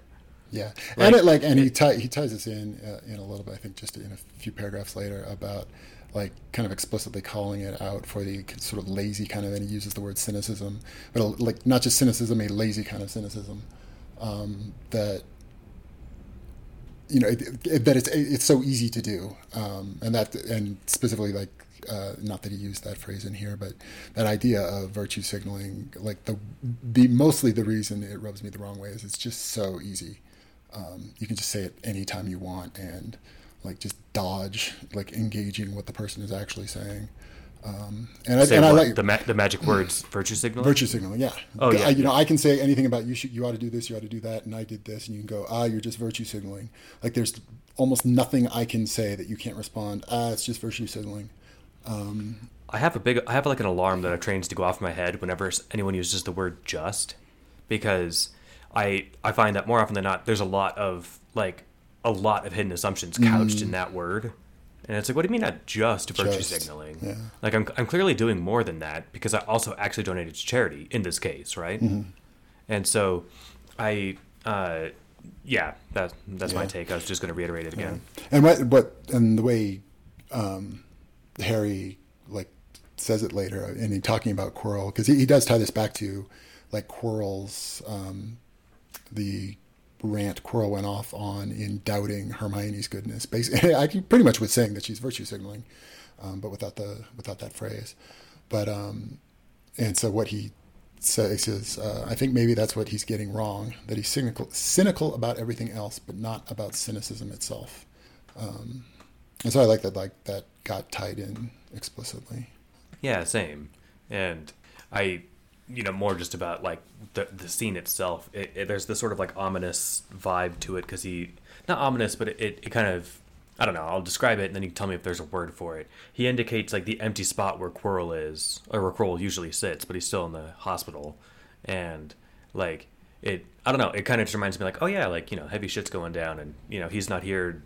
I I'm doing a really poor job of articulating, but like something about that gesture. Oh, and, And the- like pointing to where Quirrell would have been in the uh, dining hall. Yeah, Oh, the head table. Yeah, yeah, the head table. Yeah, I mean, so it's it's not like a it's not a serious thing, but just like it kind of maybe it's because we haven't sat down for two weeks, and I'm not sure what the gap was like, you know, between what the releases of these chapters when they came out originally. But you know, with that, and then the Omake chapter, it's like it's kind of just like bringing us back up to speed about what's going on here. Um, so yeah, um, you had a thing here about Dumbledore uh, because of uh, Oh yeah, Fawkes. yeah, Um, yeah. So in the way, and he, here he goes on for this whole thing. Harry going on about the significance of Fawkes. He talks about quite a bit, and this was for me what locked down. I wasn't really uh, seriously considering the idea of Dumbledore as Voldemort, but it was sort of like the only other one on the table. Um, and this and you know I bet there's still some weird kind of curveball around Dumbledore, but the the fact that okay here's evidence of like Fawkes is evidence that Dumbledore is good. Um, that in and of itself in the story wouldn't necessarily you know kind of lock it down but the fact that harry talks so much about like using that fact as like an example and explanation of this is how evidence works and basically and then he's you know basically just talking about like, like a cognitive bias around that and that like people are like Fawkes liking dumbledore is a piece of evidence that people are ignoring um, the fact that in this story with the word rationality in the title, um, that because that serves such a sort of didactic um, role that you could sort of count on that fact being true. Like that's a a sign that that thing is true. And so like so that was for me like okay, Dumbledore is definitely good. Like you know there could have been other things where like okay, here's a piece of evidence, but the fact that it's being called out and explained to us as a demonstration of how rationality works. Um, like at least for me, like okay, maybe there's still a curveball around Dumbledore, but he's not Voldemort. He's a Dumbledore's a good guy, and we have to sort of like then figure out like how how so. Um, but that was a lot of words for the not a complicated idea. No, that's good. I just like to have you whenever you put anything that sounds like a, a thought or prediction. I like to make sure I call you out to elaborate on it and I'm not sure if, if, this will come through in the episode, but it is now weathering outside, and I'm not sure if the thunder and wind is audible, but I'm not going to trouble myself to edit it out of the whole episode. So, you know, if there's mm. crazy loud booms, I'll grab those, but uh, the little rumbles will take me all day to cut out. So, um, enjoy the the dulcet noises of a background nice. thunderstorm. Everybody can. Th- this places us in our historical moment. There's riots in America and a thunderstorm in Denver. Yes, I'm sure that's somehow significant. the the weather. I mean, the the the, the protests uh, obviously are. Right again. um. Anyway, so Harry gets up. When does why does he get up and leave? It's just like, uh, he's done. He had more treacle tart. Oh yes, which which I I did like. I'm like treacle is molasses, right? And I Google like, yeah, treacle is molasses. That's fucking gross. I, you know, maybe people have differing opinions on molasses, but you're wrong. Um, Molasses is the American uh, unage. Yeah, or, I guess. Uh, yeah, maybe could be. Not unage. That's not. Unagi. What was it? Uh, what was the urchin? Uh, unagi. Oh, I was right. Okay, unagi, yeah. with an I at the end. Oh, um, thank you. Yeah. Yeah, because what made it stick out like a treacle tart's like a, an actual thing that's uh, that humans eat, but because uh, he had like treacle soda, which sounded maybe that exists, but it sounded very pumpkin juice, Harry Potter. But as like when I read that, and it's like as treacle, the word treacle sounds like all exotic, whatever. But like molasses soda would be fucking gross. I, uh, maybe if there's enough sugar in it I think it's just because treacle, and that's a, just like the binding agent. I don't know. Treacle's such a, a Britishy sounding, or treacle and porridge, or they're they're such Harry Potter words that you got to use them. But I think we just all need to like reality check for a moment that a treacle tart would be fucking gross. Yeah, Harry is Voldemort incarnate confirmed. It is the Great British Baking Show version of haggis. Haggis. the, the, real ver- yes. the, the, real Voldemort the was real. the treacle. All right, now we got that established because it's just you know important things. Yep. Um, so, um, what I think is, yeah, I don't think there really is a sort of like, okay, now we're done. It's just sort of like, okay, that's the end of that scene. We're all done eating, so let's move on. Yeah, he just gets up and leaves, yeah. and then there's this little exchange where Padma looks over at Anthony, or Anthony and Padma look over, who were certainly not eavesdropping or anything, but coincidentally eating nearby. And Padma says, "Is it just me, or has Harry Potter started talking like a more complicated sort of book in the last few days? I mean, I've been listening to him very long." And Anthony says, "It's not just you." And I like that. Um, well, then Hermione has this this nice kind of it's it's an it's she an internal thing. Daintily dabbed. She daintily dabbed a chocolate flavored scone with some scone flavored frosting. Okay, yeah. Nice. So as long as we're calling out the food, what the fuck is scone flavored frosting? I think it's and a joke. Don't That's, tell me it tastes like scone. This is that I my read of that was that was magicy, like that was a Hogwarts thing. Only in Hogwarts can you have a scone that tastes like frosting, and the uh, oh no, the frosting tastes like a scone, and the scone tastes like the frosting. That was my idea. Okay. It was like right, a magic Willy, food. Yeah, Thank it was you. like that a Willy Wonka kind of thing. Was I thought it was okay. That's why right, so I, I, I apologized because I thought it was funny. Oh, you know what? Magic is what makes treacle taste like not shit. There you Hogwarts. go. Wiz- Okay, Wizard we can put that treacle is magically delicious, and the they they stole they stole all the deliciousness from the Muggles, and we're left with this fucking nasty, you know, it's basically just rum fuel. It's not done yet. They haven't made rum out of it yet. All right, new hypothesis, and then we'll move on from treacle. You know, like how there's a single gene that makes it makes determines whether or not cilantro tastes like soap to mm-hmm. people or not. Oh, yeah, Do you like cilantro? I do. Me too. Luckily, I think I know people who don't, and to them, it, like apparently, it tastes kind of like soap. So I'm guessing the magical gene also makes treacle taste good. There you go. That would explain. Damn. Damn, It is hailing all over my car out there. Oh, yeah. Oh. Okay, well, You're gonna get uh, it was nice when it didn't have dents in it, but. All right, I'm gonna just leave this in. I hope it sounds okay. I'll talk over it. Sorry, everybody. Oh yeah, I Um, thought there was just like some kind of static coming in, but yeah, now I can hear the hail in your background. Oh, and it, you know what? It turned out. It literally turned on my car alarm. We're gonna have to put a pause on this. I'll be right back. yep. I guess we'll we'll see if we can wrap up before the hail reaches you. That reminds me. So I'm not sure at what point I'll find a way to snip this back in, but I had to bail somewhere between when the hail kicked on like crazy and then turned on my car alarm, which I could see from the window, and I knew it was going to be kind of annoying to listen to for the rest of the episode. So that was cool. Hail's basically done. It's just you know a little rainy and windy now, but yeah, we got this awesome quick flash flood of hail. I got a cool picture. I just went out and scooped up a handful. Um, anyway, speaking of all I had this, I had uh, my basement flood once because the hail uh, piled up so high that the rain then uh, float went above it and then went in through a basement window.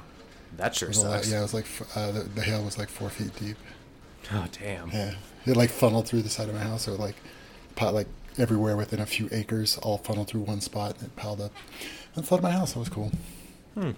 Good times. Well, on the plus side, with a townhome, I don't have a basement, so not like not some townhomes do, but mine doesn't. So anyway, oh, you know what? I was going to mention this too. Um, I was going to bring it up at the top of the show, but I wasn't sure if like the announcement had been made yet. But I checked while I was off putting out my my car alarm, and uh, yeah, so the um, because I wanted to make sure that this had been like officially decided and wasn't just discussed among the the doof moderator or admin team, but uh, yeah, the your friends at Doof uh, have decided to donate uh, 500 bucks towards the National Bail Fund, and they put in a link, uh, communityjusticeexchange.org slash nbfn dash directory.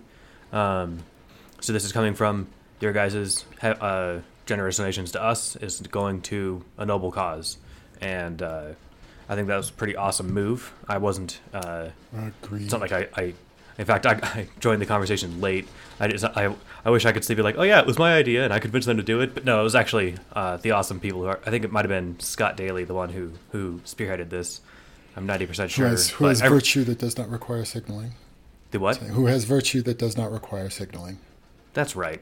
And uh, so on the on the you know, I just figured it tied in well to the whole virtue signaling stuff. That like, you know, this this is doing awesome good stuff, and uh, you know, if you dismiss it as virtue signaling, I'm going to call you out as being pointlessly cynical, especially if you say it is just virtue signaling. Just. Um, you know, like could could he, could we have made the decision to do this anonymously? Totally, but I I maintain that especially when you're uh, have a position of you know even super modest esteem. But the thing is, they've got hundreds of people on their Discord server and on their mailing list that saw that they made this donation. There's a very real chance that it'll encourage some people more, more people to donate. So if you are a patron of Doof Media, thank you for your support. That has uh, gone to the uh, why am I blanking on the name of it again? The uh, National Bail Fund, and check your uh, your Patreon inbox for the whatever letter that Scott. Yeah, it was Scott. He actually signed the letter too. So See, and if, and if you um, were wondering if you could go from like a buck to five bucks, maybe maybe this is the thing. Makes you Yeah. decide. and Or uh, just give the five bucks said, to the National Bail Fund. Right, exactly. You can give it straight to them, but I, while I'll never not, while I'll never not encourage people to donate and support Doof Media, I will say that, um, like from my other podcast, we had somebody write and like they they, they felt bad that they had to cut back because they, they are they're still unemployed from all this bullshit plague that was going on back when that was the biggest of our troubles. Um, yeah, yeah. Two weeks ago, those nice calm days when the scariest part of your day was going to get groceries. God, remember Um, before the aliens invaded? Right. Those were the days.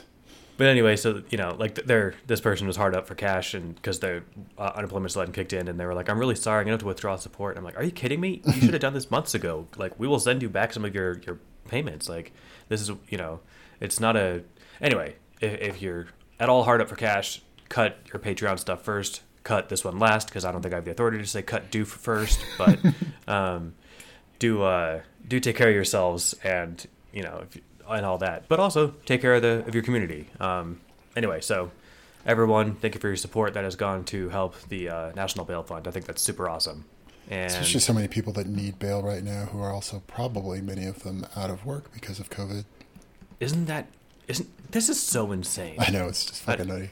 I just like okay, virtue signaling. I just like stupidly decided okay, from now on, everybody, no matter what, if it's possible to tip them, they're getting a twenty percent tip, just because I managed to slide through this, not losing my job. Um, and apparently, one in five people haven't. So Yeah. Well, I guess I get to. I, I get to up you on that one and and say that the like three times that I've ordered food from a restaurant in the last three months, I've tipped thirty percent. But you know, nice, I'm just ten percent, you know, more generous than you. and a ten percent better person, really, Yeah. Uh, well, I mean, fifty percent and better also person. and also more attractive to the opposite sex well, by Uh, by a quantitative ten percent. yes. Uh, somehow we'll we'll find the judges to make this a funny joke that I can't bring home. So, um, no, it's just like I, I also go out very seldom, but like I went picked up sushi a couple three weekends ago, and as long as we're in sidetrack land, I'll just bring that up. And it was great. I got to order ahead, drive there. It was ready when I picked it up. They, the you know, everyone. I could see the sushi chefs wearing masks. The guy who handed it to me was wearing a mask and gloves, and he didn't take my card. I got to like put the thing in myself and do it. And there was Purell on the on the counter, so I was able to do a pump and grab the bag and leave. And I'm like, fuck yeah, thirty percent. Like this is the best mm-hmm. service I've ever gotten. Like I got to come in, get my food, and leave immediately. And like, and of course they're they're working and risking, you know, uh, their their health to you know stay employed. And I'm like, yeah, I mean, you guys are also getting crazy less business. The least, you know, I, as long as we're losing virtual sig- virtue signaling contests, I've seen a handful of pictures on Reddit where it's like, look at this, this person tipped literally their whole stimulus check because they got to keep their job and they gave it all to our restaurant or something or all to the employees. And it's like, all right, cool, yeah, that person wins a medal. You know, we're just we're just tipping. so, Just tipping. all right. Um, this this chapter ends up with uh, um, like Hermione is thinking about how Harry had like changed a bit in the last few days from the the day of the Phoenix as Yeah. she's calling in her head. And he says like there was something new in him, not cold but hard. And I like this little visual because it's like this just seems so uh, like on its face like cheeky, but it's it you you know because we've been in Harry's head like what is really going on there. Right. But sometimes she caught him staring out a window at nothing visible with a look of grim determination on his face. And it's like, oh yeah, he's just practicing looking stoic in front of people so that he can, you know, seem mysterious and deep. But when in fact he actually is doing that. But it's just kind of funny. I um, really like the uh, because this and this goes on like his interaction in a little bit with McGonagall. Like I like how it's described as sort of like this really convincing, you know, weighty way that like this has changed Harry in like you know big painful ways, but also in good ways. Because we start seeing kind of a more humble and generous Harry out of this. But I like that just so there's kind of an unaffected um, change in Harry where he's, uh, you know, a lot more serious, but kind of uh, th- thoughtlessly is the wrong word, you know, uncon. He's, you know, taking care of other people and being empathetic with other people in a way that is not concerned with how that is being perceived. He's not. He's not virtue signaling. Um, that we see we see that in a, in a few ways, and we'll, we'll get to that. But like he's he's taking care of other people because like shit has gotten real for Harry, and he's kind of like realigned his priorities um, in a way that's more about the thing and not about what people think about what he's doing. Yeah, it, I think. Yeah, I guess we'll Yeah. see how. Yeah, and we talk like in a little bit. We the- talk about like oh he you know he pushes somebody out of the way of like getting fucked up. I can't remember what it was. You know somebody's about to get hurt in herbology because that's dangerous. Um, and he just sort of like helps them and then goes back to what he was doing and doesn't think anything big of it. And, Yeah, he's just like casually throwing himself in danger and Yeah. being kind of like a hero. I like how Anthony puts it. Uh, he says uh, he seems a lot older all of a sudden. Yeah. Not like a real grown up. I can't imagine Harry as a grown up, but like he suddenly turned into a fourth year version of whatever he is. whatever he is. I like it because it gives sort of like a like this vibe of the authenticity of it that he's not like posturing. He just sort like reality has gotten much bigger for him. His world is wider, and he's uh, and this, I was thinking about like this is what I think. So this story is going in a in a very different direction. But my like if you if I had to say like what was the original Harry Potter about, um, for me it was it is a, young boy being forced to grow up too quickly um, and being sort of overwhelmed with the world he's dropped into. And this is kind of a little bit of a callback to that. That like there's been a legit, you know, kind of earth moving event for Harry, and he is actually not. He's not posturing rising to the occasion. He's actually rising to the occasion, and it's overwhelming for him. But it's also like changed him in good ways, but also in kind of in you know Hermione calls it in hard ways. He's becoming harder, but um, but he's you know hanging on to his goodness at the same time. Yeah, totally. I uh looking forward to it. Yeah, and I kind of I kind of jumped like we're we're about to see some of that coming in with uh, where the plot goes here. But No, you're good. Yeah, it gives us kind of like this little comic, not quite comic relief, just this nice little. I'm sure there's a literary term for it, but like this ease of, of seriousness into Yeah. like a, oh man, we're gonna be screwed in the next, you know, chaos army Yeah. or whatever, the next uh, defense battle, and well, and I Uh, think we're we get into it like so. Right after this, we go into he's in McGonagall's office, right? right, That's it. Yeah, and that, that was the other one that reminded, like the way. So McGonagall says to him, um, which is weird. It was hard for me to like catch up, like this, like what are we doing in the telling of the story right now? But uh, McGonagall starts talking about Hagrid, um, explains the whole like history of like how you know Hagrid's wand was snapped and being blamed for the death of a student, yada yada yada. Um, and she's like, but uh, because we just figured out the you know long extended thing of uh, the secret chamber was opened X number of years ago, and then that explains that it couldn't have been Hagrid that killed the student. Um, that like punchline to that is Hagrid is, has now been found innocent and is going to get his wand back. And Harry, he was such good friends with your parents. I think he would really like it if you were the one that told him. Um, that whole thing struck me as odd. I'm like, this is a weird like segue into that, but um, but Harry's response was, no, it shouldn't be me. And, and the reason he gives, kind of like on the surface, is that would be kind of too telling of, you know, my status as a Parselmouth. Like, why, the fact that I could, like, deduce that the Chamber of Secrets had been opened would reveal too much information. Um, so I shouldn't be the one to tell Hagrid. And McGonagall's like whole motivation for this was like this would just be like a nice human exchange between people, and oh, you know, Hagrid has watched over since Hagrid's watched over you since you were a baby, and you guys hardly know each other, so this would be like a nice way for you guys to kind of connect. And so Harry kind of gives this like plausible, logical reason why they shouldn't do it, but um, but of McGonagall kind of sees that, and she says, you know, is it is it that the reason, or is it because quote you don't expect him to prove useful, Mister Potter? Um, and this was another one where I like like this was for me another sign of how Harry the, the change that's happening to Harry is when he sort of gets like you can picture like older Harry, not older, but like previous Harry, um, like sort of rebutting that accusation, um, but he just sort of. Um, so, so she says, like, is it really just that you don't think he's going to be useful? And uh, what Harry says is, so sadness crossed Harry's face. Probably, Harry said quietly, but I don't think he and I would get along. Do you? Um, and I really like that because it was again this sort of like this hard Harry, but it was, but it's also like it's not a mean Harry, um, and it's also like a humble. Like there's a there's a humility to that and a like an introspectiveness to, because she says, and she's basically saying, you know, are you being, you know, old Harry? Are you being you know, just sort of like calculating and a little bit sociopathic Harry. And he doesn't just straight up deny it. He sort of acknowledges he's like, okay, that's maybe a little bit true that I'm being like very, um, you know, transactional with the pe- with the people I'm working with, and you're probably not entirely wrong about that. Um, but then what I like, so he's sort of like being, um, on, he's being honest about that instead of like being debatey about it. But then he, when he says, you know, but I don't think he and I would get along. Do you?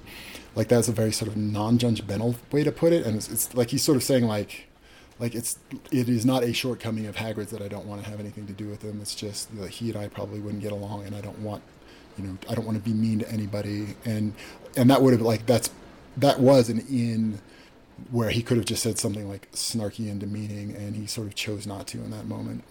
I guess it sort of stood out to me as like in contrast to the ways he talked about Ron, because sort of like Ron, like Ron and Hagrid for me like stick out as the, you know, the characters that got written out of the plot. Like they were much bigger in the original, and here they are kind of non-figures. Um, and, but with Ron, we were you know very snarky and condescending about it. Um, but with Hagrid, he's sort of being kind of more um, magnanimous and he's sort of like consciously choosing like like that was an opportunity for cruelty that he actively chose not to take. That's a really uh, awesome way of putting it. Like, yeah, you're. I think you're exactly right. And, and to me, there's also just this element of like actual sadness to Yeah. it because it, and it's it's from uh, Professor McGonagall's point of view, but like we totally get it. Where it's like, um, he, he's like, you know, I, uh, her her read was that oh you don't think he'll be useful and it's not clear whether or not that's exactly what harry was thinking but then when she says it it's like maybe that sort of that's when he realizes Yeah. that like yeah maybe that was what i was thinking Yeah, he's like, I you don't, know what, I have can't time to be do that. sipping yeah like he's thinking i don't have time to be sipping tea with you know the friendly resident giant like i gotta i got like real shit i need to do Yeah. it sucks but and also like just to him like you mentioned the the contrast with ron like with with with this whole thing with Ron, he's like, "What are Ron and I going to talk about? Like Quidditch? You know, no, Yeah. fuck that. Yeah, horror, Yeah. horror." With this, he's just like, "It's sad, but I don't think there's anything for Hag- Hagrid and I to to talk about. Like, Yeah. we don't have anything in common." And to him now, instead of him being able to like just you know stand proud on his superiority, he's just he, it's actually kind of a bummer to him. He's like, I I kind of. I get the I get the feeling that he's like I would like to be able to you know relate to him and have stuff to hang out with, but I just don't think we have anything there. Yeah, and I like like it. It sort of makes it feel like a little more three dimensional in that, like, it's not that like, oh, I've had this, you know, great, you know, personal transformation, and now I'm a really, you know, nice, considerate, magnanimous person. And um, like, no, Harry's like fucked up and sad and overwhelmed, um, and like this all feels too much for him. But you know, but in that he's still like found this sort of new, sort of like empathy for other people. Yeah, it's awesome. Um, then he he kind of moves on to say, "Oh yeah, speaking of making use of people, it seems like I'm gonna be thrown into a war with the Dark Lord sometime soon. So while I'm here, I'd like to ask that my sleep cycle be extended to 30 hours per day." And he mentions that he wants to like start practicing dueling and uh, other things he wants to learn. Um, he says, you know, if there's a potion or whatever I need to take, that'd be great. And then she kind of looks at him and she's like, Mr. Potter. And then he's he's just like not playing the whole like, Yeah. I'm sorry, Professor. He says, Yes, Minerva. I know it wasn't your idea, but I'd like to survive the use the headmaster is making of me. Please don't be an obstacle to that. Which almost sounds like a douchey thing to say, but like, given I think where he's coming from, like, could it have been delivered more softly? Sure Yeah. but I think it fits perfectly with with exactly what you were just laying out. That like, you know, look, I'm being thrown into a war. Like, I totally get why you want to protect me from that, but apparently you can't. So can you at least help me with it? Yeah, I and like if you can't help me, can you at least not try and like hinder me? Yeah, and because this feels like it's like calling back to his first interactions with McGonagall in Diagon Alley, where he's basically he's just hustling her um, to try to get what he wants. But it's that same sort of like haggling kind of interaction of I'm going to ask for more than you want to give, and then I'm going to try to, you know, debate you into giving me what I want. But here it's sort of like like everything everything's gotten real in Harry's world. So this is a totally like, oh no, I really need to do this. Shit's just gotten real. Like people are coming after me for my life, and apparently this is all going to be super important to the entire wizarding world. And you fuckers have turned me into the guardian of humanity. Um, so get the fuck out of my way. Like, like this is like Harry's mature, maturer, uh, more mature at this point. He's like, okay, these are real, actual issues that I'm having to deal with. Um, so it's like the his original interaction with McGonagall was like the pretend selfish version of this actual thing that he's doing now. Yeah, and I, I, yeah, totally. And but it, you know, again, because you know, beloved, gentle grandmother Minerva McGonagall has this like, you know, children shouldn't have to think like that.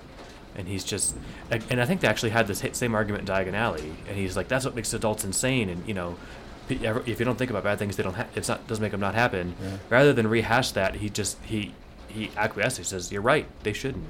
a lot of a lot of children have to grow up too early though, and not just me. And uh, he says, I'm not going to pity myself, Professor McGonagall, when there are people out there in real trouble, and I'm not one of them. Yeah, like that was another So, one like- that stood out for me is like Harry making an active choice there to not make more of himself. Um, it's like another Yeah, explicit, it's like statement of humility. Like. I just like how I didn't I didn't notice the exact connection um, from when like this was the same thing they had in their first altercation in Diagon Alley about like oh you shouldn't have to think about bad stuff happening when you know about the healer's kit. Yeah, and And- there it was so much more like the stakes were smaller. It, it was like you know way more of a petty little I I want to get what I want to get thing, and he was sort of he was more grandiose about it in that first interaction, and now here where it sort of like would be more warranted, he's you know not you know blowing things. He's not you know trying to make things sound more dramatic. He's just sort of stating the way things are. Yeah, Yeah, he's, no, he's like not doing it for effect anymore. It's it's not an act. It's like there's some growth of character going on with the protagonist. Yes. It's pretty cool. or that you like weren't supposed to like that behavior in the first place. Uh, Maybe, uh, maybe. I don't know. Maybe it's like grown as person. I don't know. maybe it's not okay Um, to be a condescending prick to people. Mumble, mumble, mumble. Mumble mumble. I, I do like this line where she says, you know, or, or this whole little exchange because it's kind of like, I don't know. I'll, I'll just read it and tell me what you think of it. But she says, Mr. Potter, at 30 hours a day, you'll get older, you'll age faster. And then in her head, she thinks like Albus. And he Mm. says, "Yeah, and in my fifth year, I'll be about the same. I'll be about the same physiological age as Hermione. That doesn't seem that terrible." And then like kind of also like like smiling. oh that implies like Harry just quick did that math in his head, or that he already Right. had or whatever. But that was a very Harry moment of like oh no I don't need to stop to think about that. Well, and also it, it shows that like this isn't that big of a deal. Yeah. Like, yeah, so in like four or five years, I'll be a few months older. Like, sure, but you know that's that's not that big of a problem. But uh, he kind of plays it off a little bit of a smile. He's like, honestly, I'd probably want this even if there weren't a Dark Lord. And um, he's like, yeah, you know, might as well cram as many hours as I can into a day. But the the line that she says you'll you'll get older, you'll age faster, and it says like Albus. I wonder uh, how long he's been making heavy use of time turners to get all of his you know Yeah. hero shit done. Which apparently like way more than we knew. Yeah, I, you know, I guess one of us could math Yeah. this out. Well, I guess if you're getting an extra six hours a day, I'm not gonna do it in my head right now, but you know, Maybe if he's you're got doing that every day one. for 25 years or 50 years, however long Dumbledore's been doing it. Yeah, he's older than he looks. Dumbledore's He always looks been old. of like vague age though, right? Like there's like always an implied thing that he's much older than he seems. Isn't that kind of Yeah. in the background?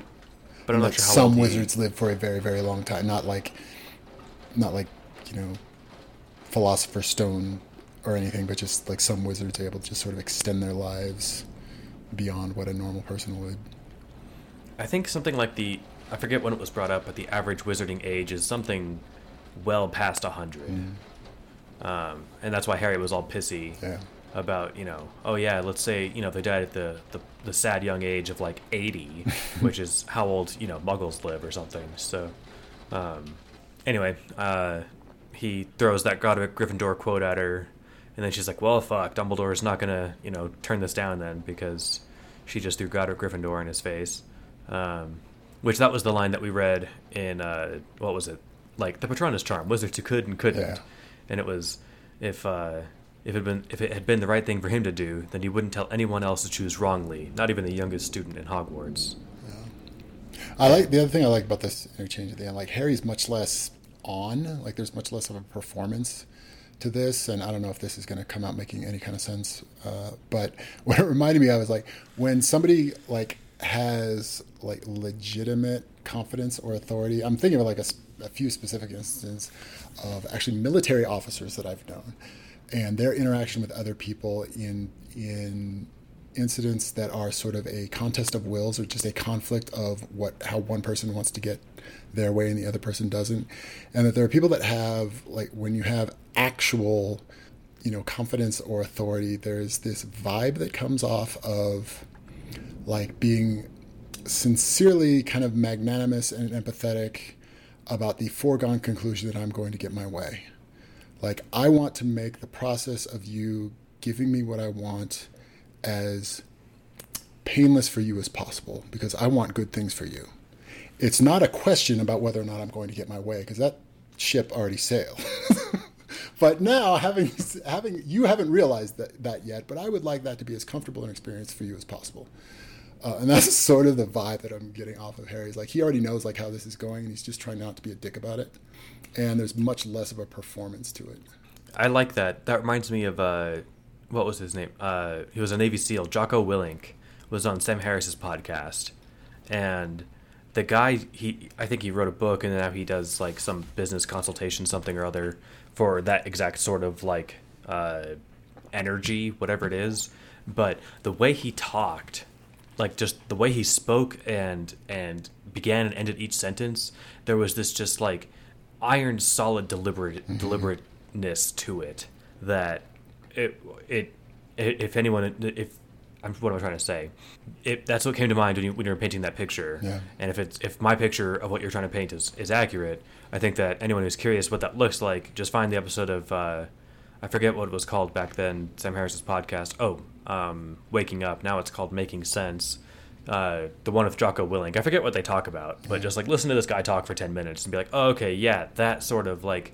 Um, It's a very non puffing of the chest version yeah, of because he doesn't need to puff to his chest. way. Yeah. He doesn't need to puff his chest because he just he talks like fucking Yeah. Captain America, but without putting on airs.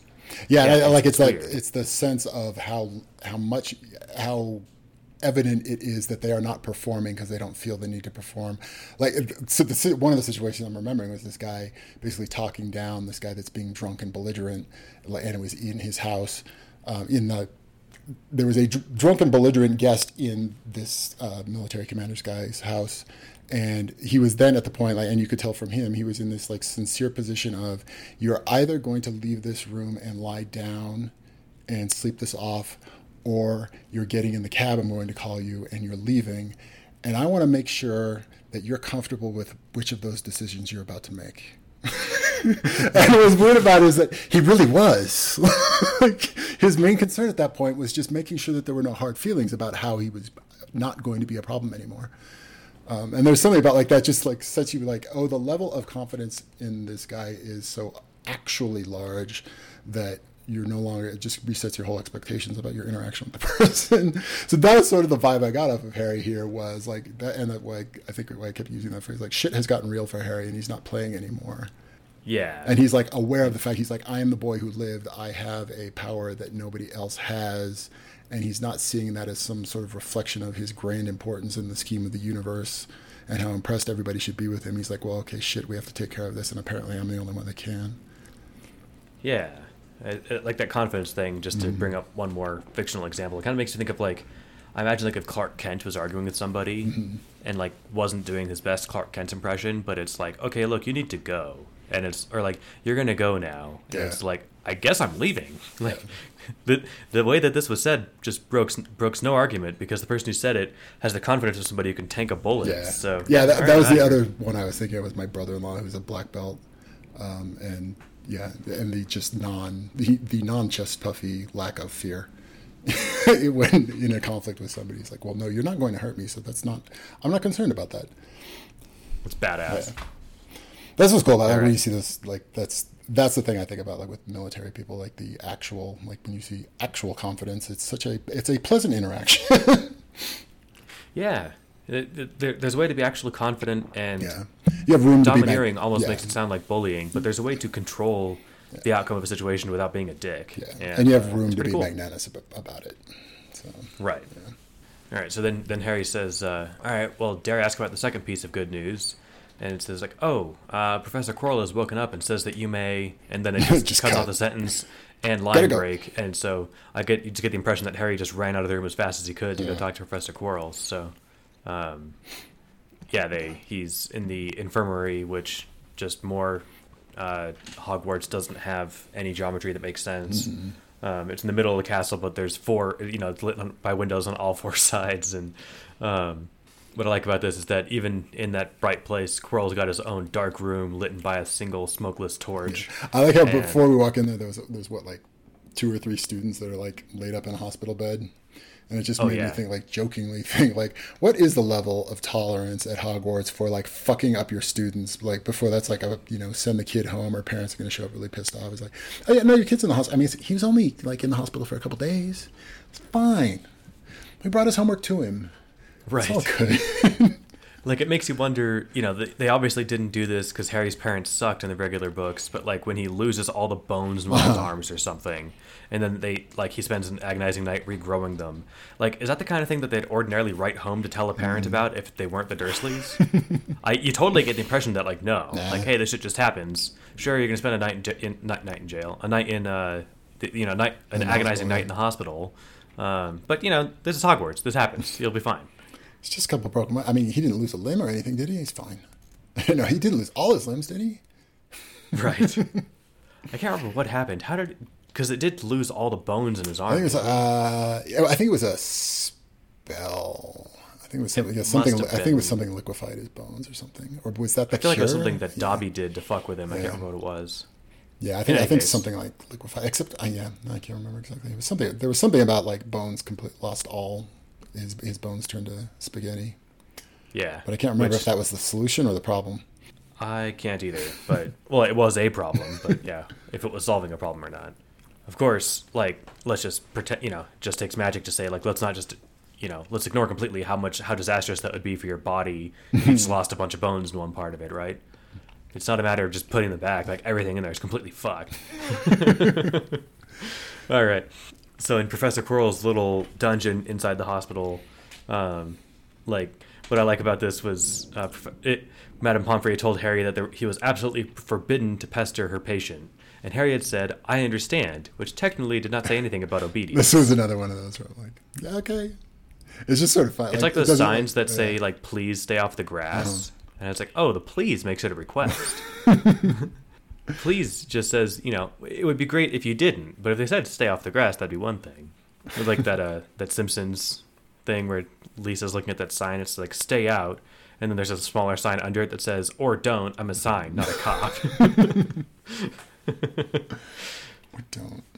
and then Quirrell scares her, scares Yeah. Madame Pomfrey away with some look that isn't described to us, other than Yeah, Harry says that, yeah, She's trying to do the bad. whole like like domineering nurse vibe that came out sounding not as I intended, but be like, oh, I'm the, I run this place. You have to do what I say, and Quirrell just kind of like gives her the stink eye, and she fucks off. Yeah, the Quirrell Eye, which is Eye. scary apparently. So it was, it was right around this moment when Harry says that Professor Quirrell looks older, and there's like this ellipses line break, and it draws it out like he's like he's looking at him, and he's like, "What looks different about him?" And he's like, "He looks older." Like this one really worn out stuck out to me, and I, so so I climbed a lot of paranoia on this one. Um, and I think part of it was that there was again, there was that weird like everything's cold and ice scene after they um, got out of Azkaban, but before they got back. Um, and it kept talking about his pale blue eyes, and I think didn't it, it? And it also like tied that to Harry also having blue eyes. Does Harry also have blue eyes? I don't know. I don't know people's Uh, if they're if like they were in canon, I think they were described as emerald green. Yeah, I somehow remember that scene as them tying it in that they had the same eyes, and I'm remembering that as like, oh, because they're the same person. But anyway, but the fact, like the mentioning the the pale blue eyes um, here, for me at least, it, it tied me back to that scene, um, and and then like calling him older, like it was some sort of like Dorian Gray kind of something going on, um, but so I don't know. There's something about that that like triggered like, okay, there's something significant to this, um, and I'm not sure where to go with it. But um, calling him older, like I started running with ideas that don't seem like they can completely fit. But um, the idea was like, okay, what if Quirrell is like he's got you know a billion personalities, um, and that what if Quirrell has always existed, and that this is just the latest iteration of who Quirrell is pretending to be, um, and that uh, Grindelwald was Quirrell, Voldemort is Quirrell, and every bad person ever has been Quirrell, and that he's like like old Scratcher can't like he's the original bad guy and just keeps coming back, or like he has never died, and he and the reason he's never died is because he keeps, you know, he's made as many copies of his Horcrux as he can, and he just plants them all over the place like some kind of like paranoid online backup. Um, and that he's and having done that he's managed to survive since the dawn of time. And he has always been there. And that like explains how he seems to know everything and why he's rich as fuck. And but like you know why he's stealthily rich as fuck. Um and you know has no background because he just sort of is good at becoming like assuming a role out of the middle of nowhere. Um, it doesn't quite fit especially and i and he said so so like it doesn't work entirely, but I don't know. There's like something, there's something about that that idea that seemed like oh we're we're hinting at something similar to that. But I don't know the idea. That. The idea that so the fact that he like oh he looked he's all fucked up and he looked older. I guess like the super simple version of that is oh, he is weaker and so his ability to hold back his tremendous age is uh, is weakened and so he looks older. I guess that's like the simple version of that. And then everywhere I ran with that. But I think that's awesome. I, I, I always like the uh, the speculations from the top of the ladder of paranoia. um, there's there's also the bit where it's describing like what he like just how unsettling it is for Harry to see, you know, larger than life Professor Quirrell laying yeah. in bed in a hospital gown, and you know just looking like you know he says he'd never seen anyone dying before, but he had seen movies and like this this was not he was not supposed to look like this, and I think that sort of like shock reaction vibe that it was conveyed really well. Yeah, and especially um, because Harry's had this such like a like infantilized relationship with Quirrell of just seeing him as like the Ubermensch, infallible and all powerful. So seeing him kind of fucked up is unsettling, and that like to to the same extent that Harry's completely irrational and fawning over Quirrell, uh, seeing him like this is upsetting to the same extent. Totally. Well, it'd be upsetting even if you just ordinarily uh, liked him too. But yeah this for Harry seeing it was like it was a pretense of mortality, and the defense professor was not supposed to be mortal. Yeah. Like that's the the that's what comes across with that vibe that you were talking about. Yeah. Um, it also says that I guess at least to Harry's deductions, and I think in my own version of events in my head, I think Harry's right that like Quirrell didn't get defeated by Snape when Snape walked in as the Polyjuice Harry. He allowed himself to be defeated just to give himself an excuse to recover, which is a I don't know. I think a satisfactory explanation. What do you think? Yeah. Uh, yeah. It's well, yeah. I guess so. That part did make sense, um, and I guess I believe that. And but that like the whole thing. I guess it's like he is really thoroughly fucked up because of what Harry did to him um, by by patronusing his um, Avada Kedavra. Um, oh yeah, I didn't even think about yeah. that. I, just, I assumed it was more the Dementor stuff, but you're right. Maybe it was the whole yeah. magic. Well, that's really sort of like all. Of, yeah, it's kind of like all of it, but um, yeah, but yeah, but I rough, guess yeah, it was a rough Saturday. It was a rough Saturday afternoon for the defense professor. um, but yeah, I did believe it. Like when it said that, I'm like, yeah, he probably threw the game with Snape, um, just for appearances. Yeah, and give him, give himself an excuse to bed up for a few days. Oh wait, okay. So here's my I'm I'm running with my I don't know where the fuck I'm going with this paranoid theory, but um, so Quirrell is Merlin, and I don't actually believe this, but it's a cool idea. Um, and created the interdict of Merlin so that all the powerful shit couldn't be passed on to his competitors. But if he's going to live forever, he gets to keep the power and trans- and pass it on to anybody he likes because he's going to be alive to pass it on by word of mouth, but nobody else will. That's, That's a cool, idea. cool, cool idea. It, does, it doesn't work, but it's a cool idea. Yeah, but that'd be fun. Yeah. I mean, it might work. Who knows? I can neither confirm nor deny anything, but I do like the idea. Um, let's see. Yeah, basically, Harry's telling him like, "All right, well, I'm glad to see you in what appears to be good health." Um, oh yeah, and then Quirrell does that like sleight of hand thing where he whips out his wand. He says, "Would you believe that woman thinks she's confiscated this from me?" and then he does some of the the secrecy charms, and it's not all of yeah, them. Yeah, he can only do seven of them or something because he's weak and I think there's some some limits of what he can do without being oh, noticed. yeah, yeah. But yeah, I think part of it is the weakness, and then because um, he know, later like, does like wanted... 22 of them or something in a little bit. Right. Yeah. yeah. Oh yeah, that's right. I think that's next chapter. We're trying to just got another chapter to go. We got to keep rolling. Right. Next chapter is short, short as all those. So, um, yeah. So uh, he, Harry's kind of like trying to gear the conversation towards what he wants to really talk about, and he's like, "Did the headmaster tell you that we can't go to lunch anymore?" And he's like, something along those lines. And he says, "Well, it was actually more than that. Like I can't leave Hogwarts for you know uh, at least till I graduate. I was hoping." Oh, and uh, Quirrell, Quirrell changed to a snake for this conversation so that they could speak in Parseltongue. Well, so I think that's what Harry was hinting at here when he says, Yeah. "I was hoping dot dot dot." Oh, is he not with yet? you Has he not yet? That. Yeah. Oh, okay. And then that's when he says, "Okay, well, we'll just uh, have to rely on the fact that the deputy headmistress will personally murder anyone who tries to report me, and I intend to keep this conversation on track so we can conclude it quickly. Is that understood?" And then he turns into a snake. So I think what he was saying there was that, like, you know what?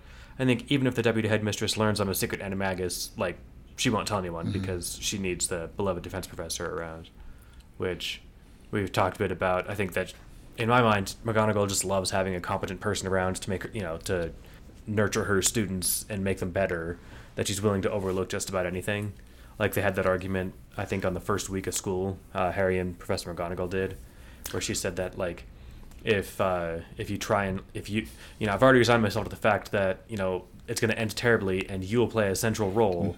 But if that happens any earlier than like the Ides of May, I will pour you or like I'll hang you upside down by your entrails and pour fire beetles up your nose. And he's like, oh fuck, she's she's she's really committed to ha- keeping this guy around. So Yeah, I kind Uh, of lump that like that whole explanation feels entirely inadequate to me, but I lump it in the whole like that's part of the big pile of why the fuck does nobody think there's anything weird about this guy? But so it's it's all Fair. pa- it's all part of the same thing. all right, we'll we'll roll on. Um, and and you can summarize basically whatever you want as far as the conversation. You know, Harry's saying that. Uh, yeah, so he said yeah, he said yeah. like I'm not allowed off of the school grounds, and that blows.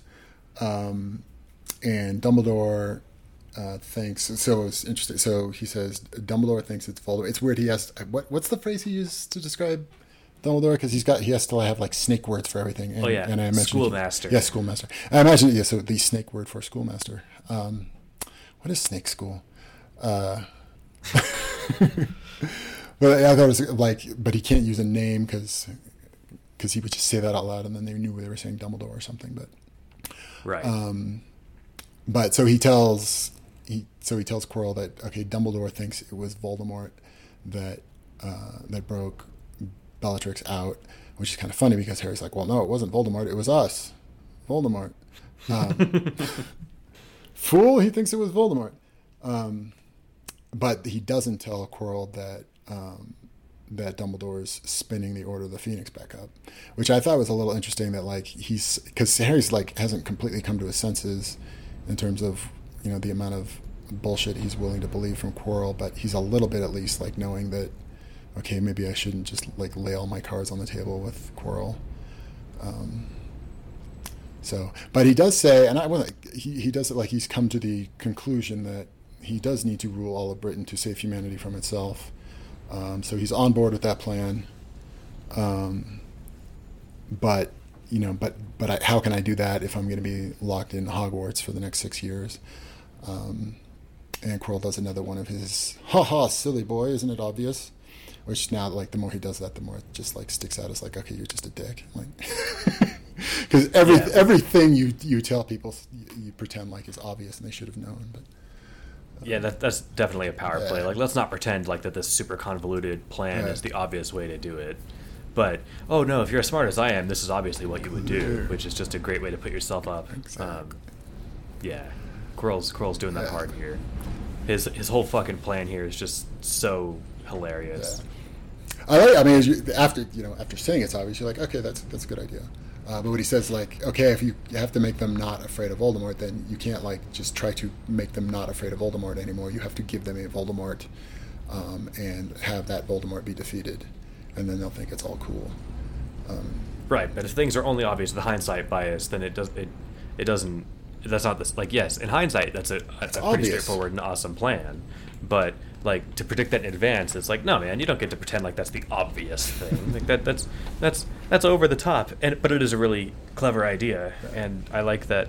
Basically, he says, "Is it not obvious? To free yourself, to gain power in Britain, you must again be seen to defeat the Dark Lord." And then there's a line break, so apparently they've elaborated a bit. Then Harry's kind of restating it back to him. He says, All right, let's be clear on what is proposed. You suggest we set up an impostor to impersonate the Dark Lord. And he's like, well, something like that. You know, rescued woman will cooperate. Should be most convincing when she's there. You're kidnapped. You're taken to public location with witnesses. Wards keep out help. Uh, Dark Lord announces that he's at, at last regained physical form after wandering as a spirit for years. Says he's gained still greater power, and not even you can stop him. Offers to let you duel, and you cast Guardian Charm, and he laughs and casts the killing curse at you, and then uh, the Watchers see the Dark Lord explode. I like this. Uh, cast killing curse at me again? Again? Second time? Nobody could believe the, po- the Dark Lord would possibly be that stupid. He says, "You and I are the only two people in the country who will notice that. Trust me on this." um, I like that too. It's like him falling back to like, oh, everybody, everybody's dumber, and we're the, Well, we're the only it- two smart people in the universe. Total. There's a bit of that too, but it was also just a callback because that's like the only spell Yeah. Voldemort uses on Harry in the canon books, Yeah, and it's like, dude, you could set him on fire and kill him. yeah. I like that Like- he's describing that whole like scene. It reminded me of the way that Sirius in the original how Sirius Black was framed. Like they did a whole like dramatic, oh, he's going to murder somebody in uh, you know broad daylight in front of witnesses. Like that's that's the kind of thing they would plan for how Harry would kill a fake Voldemort. Yeah, that's sort of what happened um, when Lupin was describing, you know, with Peter Pettigrew in this one too. Um, I think it was supposed to be the same thing. Like I think I think that I think that whole all the circumstances went down the same way in this in this version as well. Um, but yeah, exactly. Like, all right, let's get you out public. You'll you'll you'll blow him up, and then people will be like, "Oh, you saved us again, Lord Harry. Thank you." And Harry's like, "Okay, well, uh, you're-" then I like this where the defense professor's like, "Well," and then I, I wh- this part just jumped out it jumped out to me because he, it's Harry's internal thinking here. He says the obvious thought was that going along with the defense professor's plots and deceptions a second time, spinning an even more complicated lie to cover up the first mistake, and creating another fatal vulnerability should anyone ever discover the truth, would be exactly the same sort of stupidity as the putative Dark Lord using the killing curse again. It didn't even take his Hufflepuff his Hufflepuff side to point it out. Harry thought that in his very own mental voice. Like and that. th- but then there's al- also this certain question as to whether the appropriate moral to learn from the last experience was to always oh, immediately shit. say no to the defense professor, or.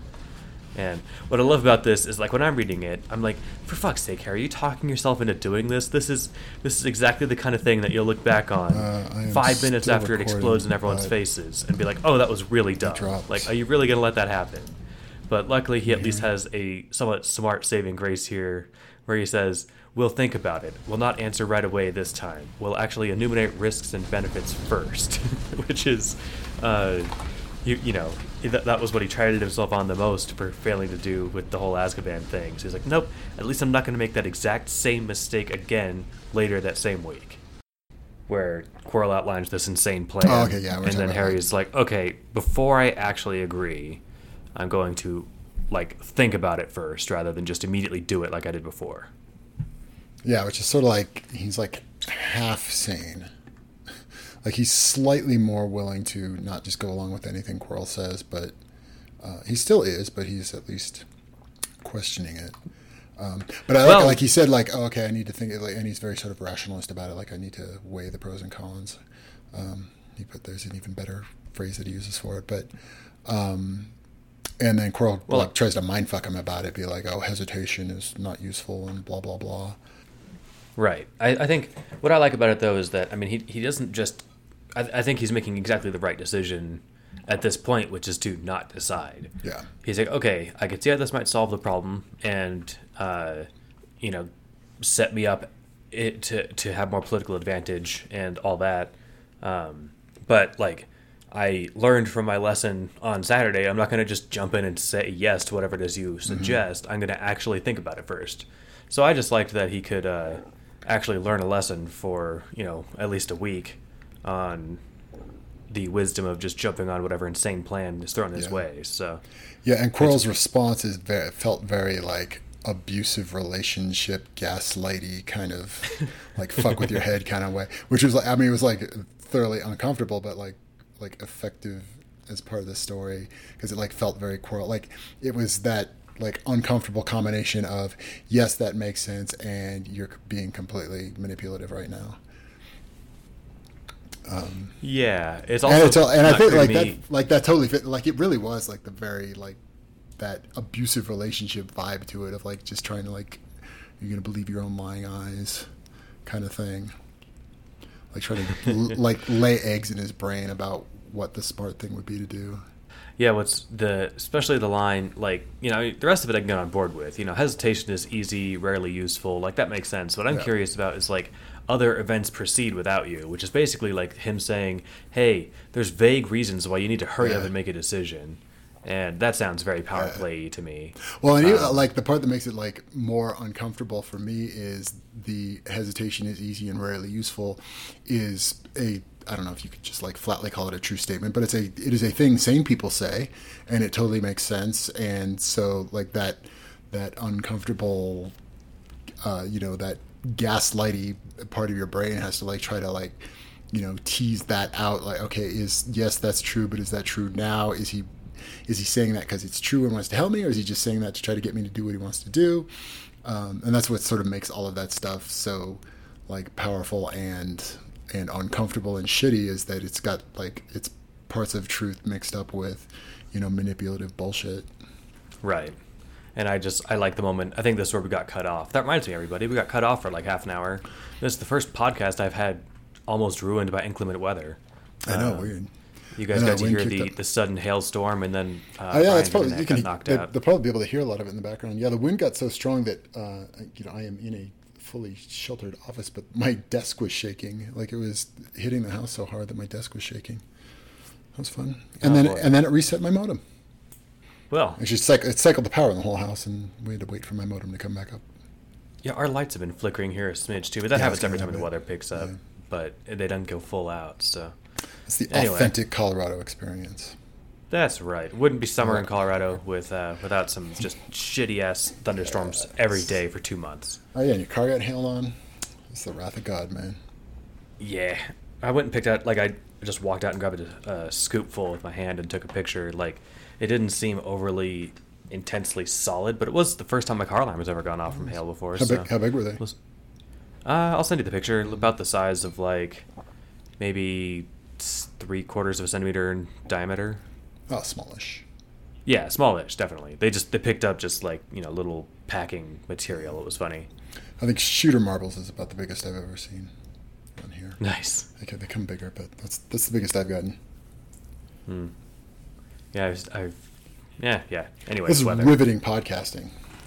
Talking Well, in our the weather. defense, it's it's been happening insanely around us for the last the, whole- the whole. I don't think I don't think it started getting even overcast till we sat down to record. Then it's just been insane since we got yeah, here. I was had blue sky when we started. yeah, I've never had like I said a podcast That's ruined by the authentic weather. Colorado experience is hailstorm and hail and windstorm. Forty-five minutes after blue skies. That's right. It's Colorado. You get two seasons in a day and all four in a week. It'll be snowing by Tuesday. Um, all right. So then we get a line break. Harry leaves the infirmary, and he's kind of just like you get like this sort of like dazed vibe. In fact, it even says he, he like wanders off and then just like finds a corridor and then leans against the wall. And he's kind of just like, all right, well, fuck. You know, I really don't want to be stuck inside for six years, but you know, then again, again, as he's talking himself, he, what I like about this is it sounds like he's talking himself up to it. Like Yeah. he's like, well, you know, when I think about it, the Bellatrix Black thing isn't just imposing costs on me. Other people are worrying too, and uh, you know, expending unknown resources to take unknown precautions. And man, you know, so this this doing going along with this plan might actually, uh, you know, really help them out too. Maybe it's a good And- thing. Exactly. And what I loved about it is that like I, as I'm reading this, there's just I'm thinking to myself, there's no way he's gonna do this. Like, co- come on. Yeah. This would be. I get it. It, it would it would actually be really I think thematically exciting, Mm-hmm. but like. Th- this would be exactly the idiot ball trope that I mentioned during our, our retro like Yeah, it would've been- Harry, you, it's been a week since Yeah. fucking like everything went to hell when you tried this last thing. What are you doing? You just broke a here almost- psycho out of prison with your known murderer professor. Yeah, yeah, it would have been like, oh come on. But but he like he almost did. So he comes back. Spoiler: next chapter that you were supposed to have read by now. Um, he says no, uh, but he almost did. And that was sort of like the interesting part. And this is like us watching him, and it was a very. I'm I am reminded of the uh, Ender. Did we the Ender Wiggin tie-ins? Um, because that is the other book I am now reading to my daughter. But it was it, it reminded me of those times where like Ender like you know stoically deals with the situation in front of him and then wanders off and cries. Um, and this was sort of like his sort of confronting Quirrell and having to you know very difficult for him to oppose Quirrell um, and like keeping a brave face while he's doing that, but then like how like much of a tax that puts on him after he leaves, and he has to sort of like, and then he kind of like goes off, wander off on his own to uh, allow the mind fucking to continue, while he tries to talk himself into the thing he shouldn't do. Right. Yeah, it's awesome, and uh, I think it it does that. Like you said, him kind of coming down from the stress pretty well. Oh, we never said in the uh, the the little thing I discovered the um, the note from Lucius Malfoy uh, where he says, "I know it was you," it was a uh, Ender's Game call out. I should have pulled the the actual line. I think it's chapter five. I think, but uh, yeah, Ender gets a gets a note that says the act the literal same words. I know it was you.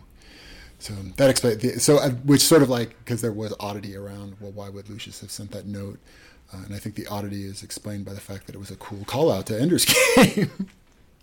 well, yes and no. One, great find. I think that's hilarious. And. I've got the picture you sent. It was page 96, and it was signed Bernard. It's been too long since I've read the book to know what was going on here and what Bernard is pretending to and know. So Bernard was the uh, bully, uh, although he actually hadn't been targeting Ender at that point, but um, was bullying other people, and Ender played weird games with their computer system in the school, and and got by hacking into their computer system got people to be making fun of the bully and kind of knocked him politically took him out of the weird little school politics. Um, but in a way, like Ender was pretending that it wasn't him the whole time and pretended to be ignorant of how it worked. Uh, and so then, but later got a note from the bully saying that I know it was you that did that. Nice. Yeah, I mean, I so no doubt the word choice was. Yeah, it was. Uh, yeah, it was word for word. I'm like, oh, is that just coincidence? I look, I'm like, no, it was word for word. So. No, other than the signature, because why would Lucius sign it? But, um, in fact, why, why would Bernard? And why would he sign it Bernard? Why would Lucius sign it Bernard? That would be weird. Right. Yeah, that's a good point. that would make no sense. Um, I still wonder. That doesn't explain exactly what Lucius was doing there, but it, it definitely that's why the line and the note came that yeah. way. That's that's a fun find. Good catch. It's funny. I was because I was because uh, I read to my daughter uh, uh, as we as she goes to sleep, and so I was like reading her that part. I'm still like going like, is Ender's Game really okay for me to be reading to my 11 year old daughter? Um, no, we're gonna run with it. Uh, but I read that. I'm like read that. I'm like, wait a minute. I'm kind of like, oh, and uh, and McKenna was like, what? I'm like, I, never mind. So like, it's oh, from the Harry Potter fan fiction yeah, your dad's reading. I Don't told sweat her it. about it. She thinks the yeah, she, she finds it odd. Um, she finds it odd. You said odd, yes. That you're reading a no, a just pod- the, no the premise. So I've explained to her the whole premise and everything. Actually, no, I think she thinks it's kind of cool. I was gonna say she seems cool. If yeah. she thinks it's odd, then man, you just ruined my opinion of her. But all right, if she thinks it's cool, then she can stay cool in no, my she, book. She has largely the uh, the uh, apathy of an 11 year old. She's like, ah, boring. Uh, yeah, that's uh, I think that might just be how kids are yeah. going to be for the rest of their lives now. I don't know what it would be like to be raised online. Anyway, all right. So where were we? Back to the book. Um, again, sorry for the disjointedness, everybody. It was this has been a unique for me in like five years of podcasting experience. So, um, oh, he shows Professor Quirrell. He's he's thinking back on it that he had shown him the the deck of cards yeah, and the note. And well, before showing him the note, he's just like, "Hey, is this a portkey?" Um, and he's like, "Yeah, it'll take you to somewhere in London." And, Which I like. Uh, he sort of he, had to like sort of like just throw some uber magic on it to be like because that's not something that like anybody could tell automatically. He was like, "Oh yeah, no, that's," and because we had there was sort of implied that like, "Oh, there's the Salem School of Witchcraft in the United States." He's like, "Yeah, no, it's not going to take you to the U.S. It can take you to somewhere in London." Although it's, it's sort of like he doesn't know exactly where. It's just like it's London-ish. Right. Yeah, and it's you know maybe that's a a waypoint to the Salem with Salem Witches Institute, or it's you know something else. But clearly, uh, then then Quirrell points out um, that because uh, then Harry shows him the note, uh, and it says, well, if you look at it carefully, it doesn't say it'll take you to the Salem Witches, Witches Institute. It describes the school and says if you need to tear the heart, tear the King of Hearts, mm-hmm. which is just kind of like a funny like that's that sort of just you know mixy deception we were talking mm-hmm. about earlier. Yeah, that's right. Like, where, really, because the dude could just lie to you. It doesn't have to be that- techni- that's the technically true. It doesn't matter. He could just bullshit you entirely. Maybe there's Exactly. not even a school in Salem. Well, at least uh, Quirrell didn't seem to deny that that existed, and I'm sure he would know or not. Um, and maybe you know that's the sort of thing you might be able to look up in a book, but Maybe it's not even a it's port funny. key. Right, that would have been funny. no, it's just a deck of cards. Haha. Or it's like uh, what's that that letter that Ron gets? The siren. Oh, That yeah, out- the howler. The card that just oh the howler, yeah, that just screams. so all it does is just deafen him if you're up to the King of Hearts. I don't know. No, it's, I think there's some like practical joke. No, he tears the card and it just yells out, "Hey, everybody! I'm looking at porn." Oh my god. You know, there's I there, I think it would be really hard not to be friends with the Weasleys if I was in Hogwarts during this time. I think I think magical pranking is the the surface is barely tapped. I know that's true. It's yeah. gold there, just waiting. That's there's plenty plenty of room there. I mean, yeah, I was gonna just go on a long tangent speculating about all the kinds of cool, you know, magical pranks we could do, but I have I no would- idea how long this episode is because we figured out like so much from That's the true. weather. So I would totally read a uh, side plot to the the Weasley twins, a book where the Weasley twins are the main characters. Would- I, I'm sure it's out book. there. I'm sure somebody put together good fan fiction for it. I mean, what's Oh God! Somebody put together the. Oh God! I don't need that. well, no, uh, so, so definitely there's definitely there's rule 34 There's definitely of it. that. But but uh, what is it like rule 1 or 2 or it's somewhere in the top 10 rules of the internet that if it if you can think of it it exists on the internet. Yes. Yeah, so the the good version of that without all the disgusting rule 34 shit will I- definitely be out there too. I think really it's only Rule Thirty Four where that applies.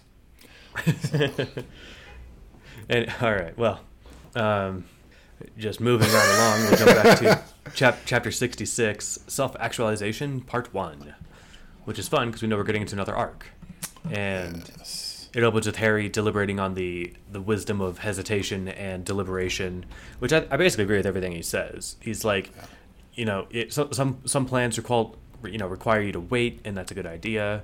Um, but hesitating isn't the same thing as not choosing. And if you're if you're in a position where you're hesitating because you don't have, because you don't have enough information, it it makes sense to like outline. Okay, well, if this happens, I'll do this. If that happens, I'll do this. So he kind of just forces himself to think about it. That in either case, if the Dark Lord is out there or not, he's like, no, this is still a bad idea. So to my great satisfaction, he tells Quirrell, no, too risky. Yeah, and it's like in like clipped Parseltongue. It's just like no, too risky. I like and but then and I think like Quirrell says, well, why? Um, and I like the, the reason he gives is a very like does not compute in Quirrell's brain reason. Uh, but I like it was like solid. Was he's like because I don't like doing things that make. Uh, I don't remember exactly what it says, but um, you know, I don't like doing things that makes Hermione think I'm a bad person and makes Draco think I'm a stupid person. Um, and like that's a super not, you know, arrogant, Quirrell, we're better than the rest of humanity view of things. Why would you do something when the like the punchline reason for it is merely the uh, opinion of you know mere mortals? Um, but it's like it's a solid, especially especially with Hermione. You know, Draco, he could I, I could maybe be skeptical about that, but because Hermione's been such a, like a reliable, like compass pointing to sanity, um, that Harry sort of, you know, accepting that, you know, in the absence of anything else as okay, if you know, if I'm in a level of high uncertainty, but Hermione would think it was a shitty thing to do, that's a solid enough reason not to do it um, was it, it's sort of a very it's definitely a very not Quirrell thing, but it's also sort of it kind of goes along with this kind of more like worn out but uh, humble kind of Harry thing we've been getting. Is you sort of like like seeing like that is that is a good enough reason. Like my level of certainty about the whole world is pretty fucked up, and that is a good rule of thumb to go by. Is Hermione doesn't think it's a good idea. Yeah, when when he's in doubt, he can he can reach out and ground himself on his saner friends and say, okay, like Draco would call me a fucking idiot if I did this, and Hermione would call me evil. So you know what? Since I'm clearly struggling to make good decisions, I will go off what I think they would say. And what's fun too is that there's like this seething rage from the snake. He's like, "You told Yeah. them," and he's like, "No, but I know what they would say." Yeah. And I like this. Uh, he says, "You seriously care what those two think? True younglings, those two are, not like you. Could not weigh adult matters." But I, yeah, younglings. Younglings. Just I like the there because there is a word for children, but he calls them younglings. Um, well, there's a word for boy, child, friend. I'm sure children is also a Parselmouth word, but Younglings is the word from uh, from Star Wars. Star Yeah, Wars. yeah. exactly. So that's sort why of imply, yeah, that Quirrell's like totally cool with killing all of them. Uh, yeah, if you squint, I think that reference or that, that that is not a leap of intuition whatsoever. Because I think we only know that word younglings in the context of all the younglings got killed. So Yeah, which uh, the prequels. Anyway, you know the whole thing. I'm I'm not a big fan of Star Wars. I never really was. I liked what they did, like cinema, like as far as like uh, for like cinematography and like storytelling. I think it, I think they would have been a lot better 50 years ago when they came out. But watching them now, and I saw them 20 years ago, but. Um, I think when they when they first came out, this would have been amazing. But now it's just like okay, there's it, it- like we were talking earlier with like classical fiction. Um, it's like all right, there's there's things better now Gotten than better. there were. Exactly. I think part of it, especially if you go, like go back and watch them, I, I, the, the main problem uh, Star Wars has is that it's not actually as good as we all like want to tell ourselves it is, and then we become irritated that it didn't meet up to those unrealistic expectations. Do you remember playing like GoldenEye on the N- on the N64? No, Oh, well, it was a James Bond video game. Many of our listeners will no doubt have played it. And you look back and remember, like, oh, that was so cool. Like, there's all these secret dungeons and all this, you know, cool gameplay. When if you just Google any gameplay of it whatsoever, it mm-hmm. looks like it, it is way worse than you remember. it is, com- and even the even the gameplay was dog shit. And and I like my memory of it is so rosy. And then I watch some gameplay now. I'm like, oh man, how did I ever enjoy that? Well, because there's nothing better to enjoy. So it was uh, it was good at the time.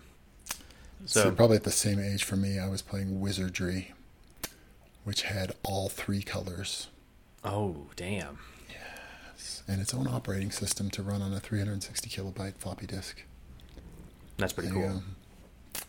Anyway, uh, Quirrell's like, okay, well, fine, easy for you to say that now. Oh, because Harry says, uh, um, you know, I'm fine if I have to stay here and study. Like Hogwarts is awesome. Uh, you know, books, friends, cool food, and like, you know what? As far as like places to hang out, Hogwarts is pretty fun. Truth. So, um, then uh, Snake Quirrell says, easy to say that now.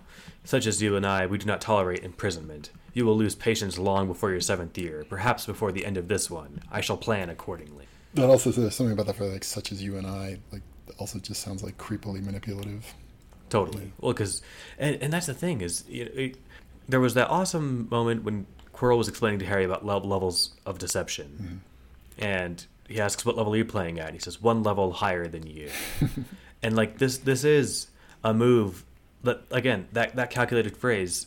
If you if you always keep the one level higher than you thing in the back of your mind, it all fits perfectly. Like such as you and I. Well, Harry, you know you you ad- I know you admire me and want to be like me, so I'm gonna go ahead and like say you know you and I are in the same group, and we people like us we don't do that you know and so it that would so appeal to that part of Harry who wants to emulate Professor Quirrell, you know. Yeah, it feels like Harry's catching up though. Like the the attempts to manipulate from Quirrell are becoming like more obvious and like lamer. Like they're e- Yeah, easier think- to see and not working. Yeah, Harry's definitely getting wise to him. I think. Uh, That's cool. Like they're he- they're almost kind of where it's not like he's just like brushing them off. It's still hard for him, but but they're not they're not quite as like supernatural as they seemed before. Yeah, totally. Um, then we get a line break, and it's Hannah Abbott looking nervous uh, or looking unnerved as Hermione had ever seen her, which I guess the same thing as nervous. um, and uh, except for the day of the Phoenix, the day Bellatrix Black escaped, which shouldn't ought to count for anyone.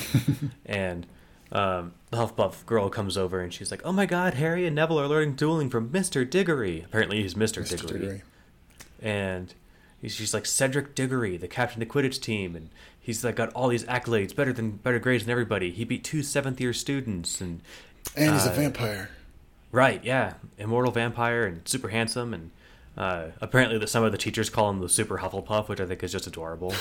um, and Hermione's like, calm down. We're not fighting uh, General Diggory. We're fighting Neville and Harry. Like they can't be studying that hard. And um, she's like, and then Hannah's like freaking out. It's like, don't you see? Neville's studying. Not, he's not studying to beat us. He's practicing so he can fight Bellatrix Black. They're gonna go through us like a bludger through a stack of that. pancakes. That was such a good. I'm like, is that like an adaptation of some other cool phrase? That was solid. I pulled that. out. I love it. Go with like a bludger through a stack of pancakes. Nice. Right. And then uh where were we? Um, uh, it was just a funny line, not not terribly significant, but I thought another funny line. So then, Oh, yeah, realized, totally. yeah, a few moments later, Hermione was walking back to her place at the table with a sweet smile plastered onto her young face. It wasn't the terrible cold glare of Harry's dark side, but it was the scariest face she knew how to make. Hermione's so pure. She's She's, just she's the the best puppy. like she's just pure goodness. Like so she can't do a cold evil glare, but she she plasters on a sweet smile, and that, that's her version of an evil glare. Like of course it is. I want to be Hermione's best friend. so then we get a line break, and then just this quick little thing that we're not quite sure what's going on. It's Neville, and he's like, "This is loony," and he's gasping for breath, and Cedric Diggory says, "This is brilliant," and he's all like, it says his eyes gleamed with manic enthusiasm, um, and it's like their his usually light steps had changed to heavier stomps, and which might have something to do with the transfigured metal weights they had all attached to their arms and legs and strapped over their chests. Where do you get these ideas, Mister Potter? And then you grabbed out the last line, and I'm Yeah, curious. A, yeah, a strange old shop in I guess it's a strange old shop uh, in Oxford, uh, and I'm never shopping there again. Thud, which has got to be a reference to something, and apparently neither you nor I know where the hell that's coming from. I've never been shopping in Oxford, so Psh, loser. Strange old shop in Yeah, right. I got yeah. I think like it must be like a reference to some other story or something, but. I think our listeners gonna have to point this one out to us, but yep. Oh, yeah, some real good and also, and like, They- and we don't know like even what they're up to, other than yeah, it's weird. I guess maybe like they just gonna have to be strong and badass while they're dueling with wands. I don't know. I, I guess we'll hopefully find out soon, and somehow transition that. if only you knew. If only I knew. Maybe maybe you'll know. Maybe we'll all know next week on We Want MoR when we cover chapters 67, 68, and 69. That was, that was suave. Nice. Yeah, I'm getting good at these. All right. Well, that's it for that then. Um, do check us out at doofmedia.com slash, uh, well, slash anything. I guess I'm not sure what the link actually redirects to. If you go to doofmedia.com, you'll see the uh, all the pages for all the cool stuff. HPMO. Yeah. Do check out, yeah, our stuff, but I mean, all the other stuff on there is great. I keep shelling for them, but, you know, we're a little disorganized from this having gone on for much longer than what the episode will actually turn out to be. And uh, if you do find yourself um, in a position where you can donate some money, you can throw some money our way towards uh, the entire Doof Incorporated at uh, patreon.com slash doofmedia.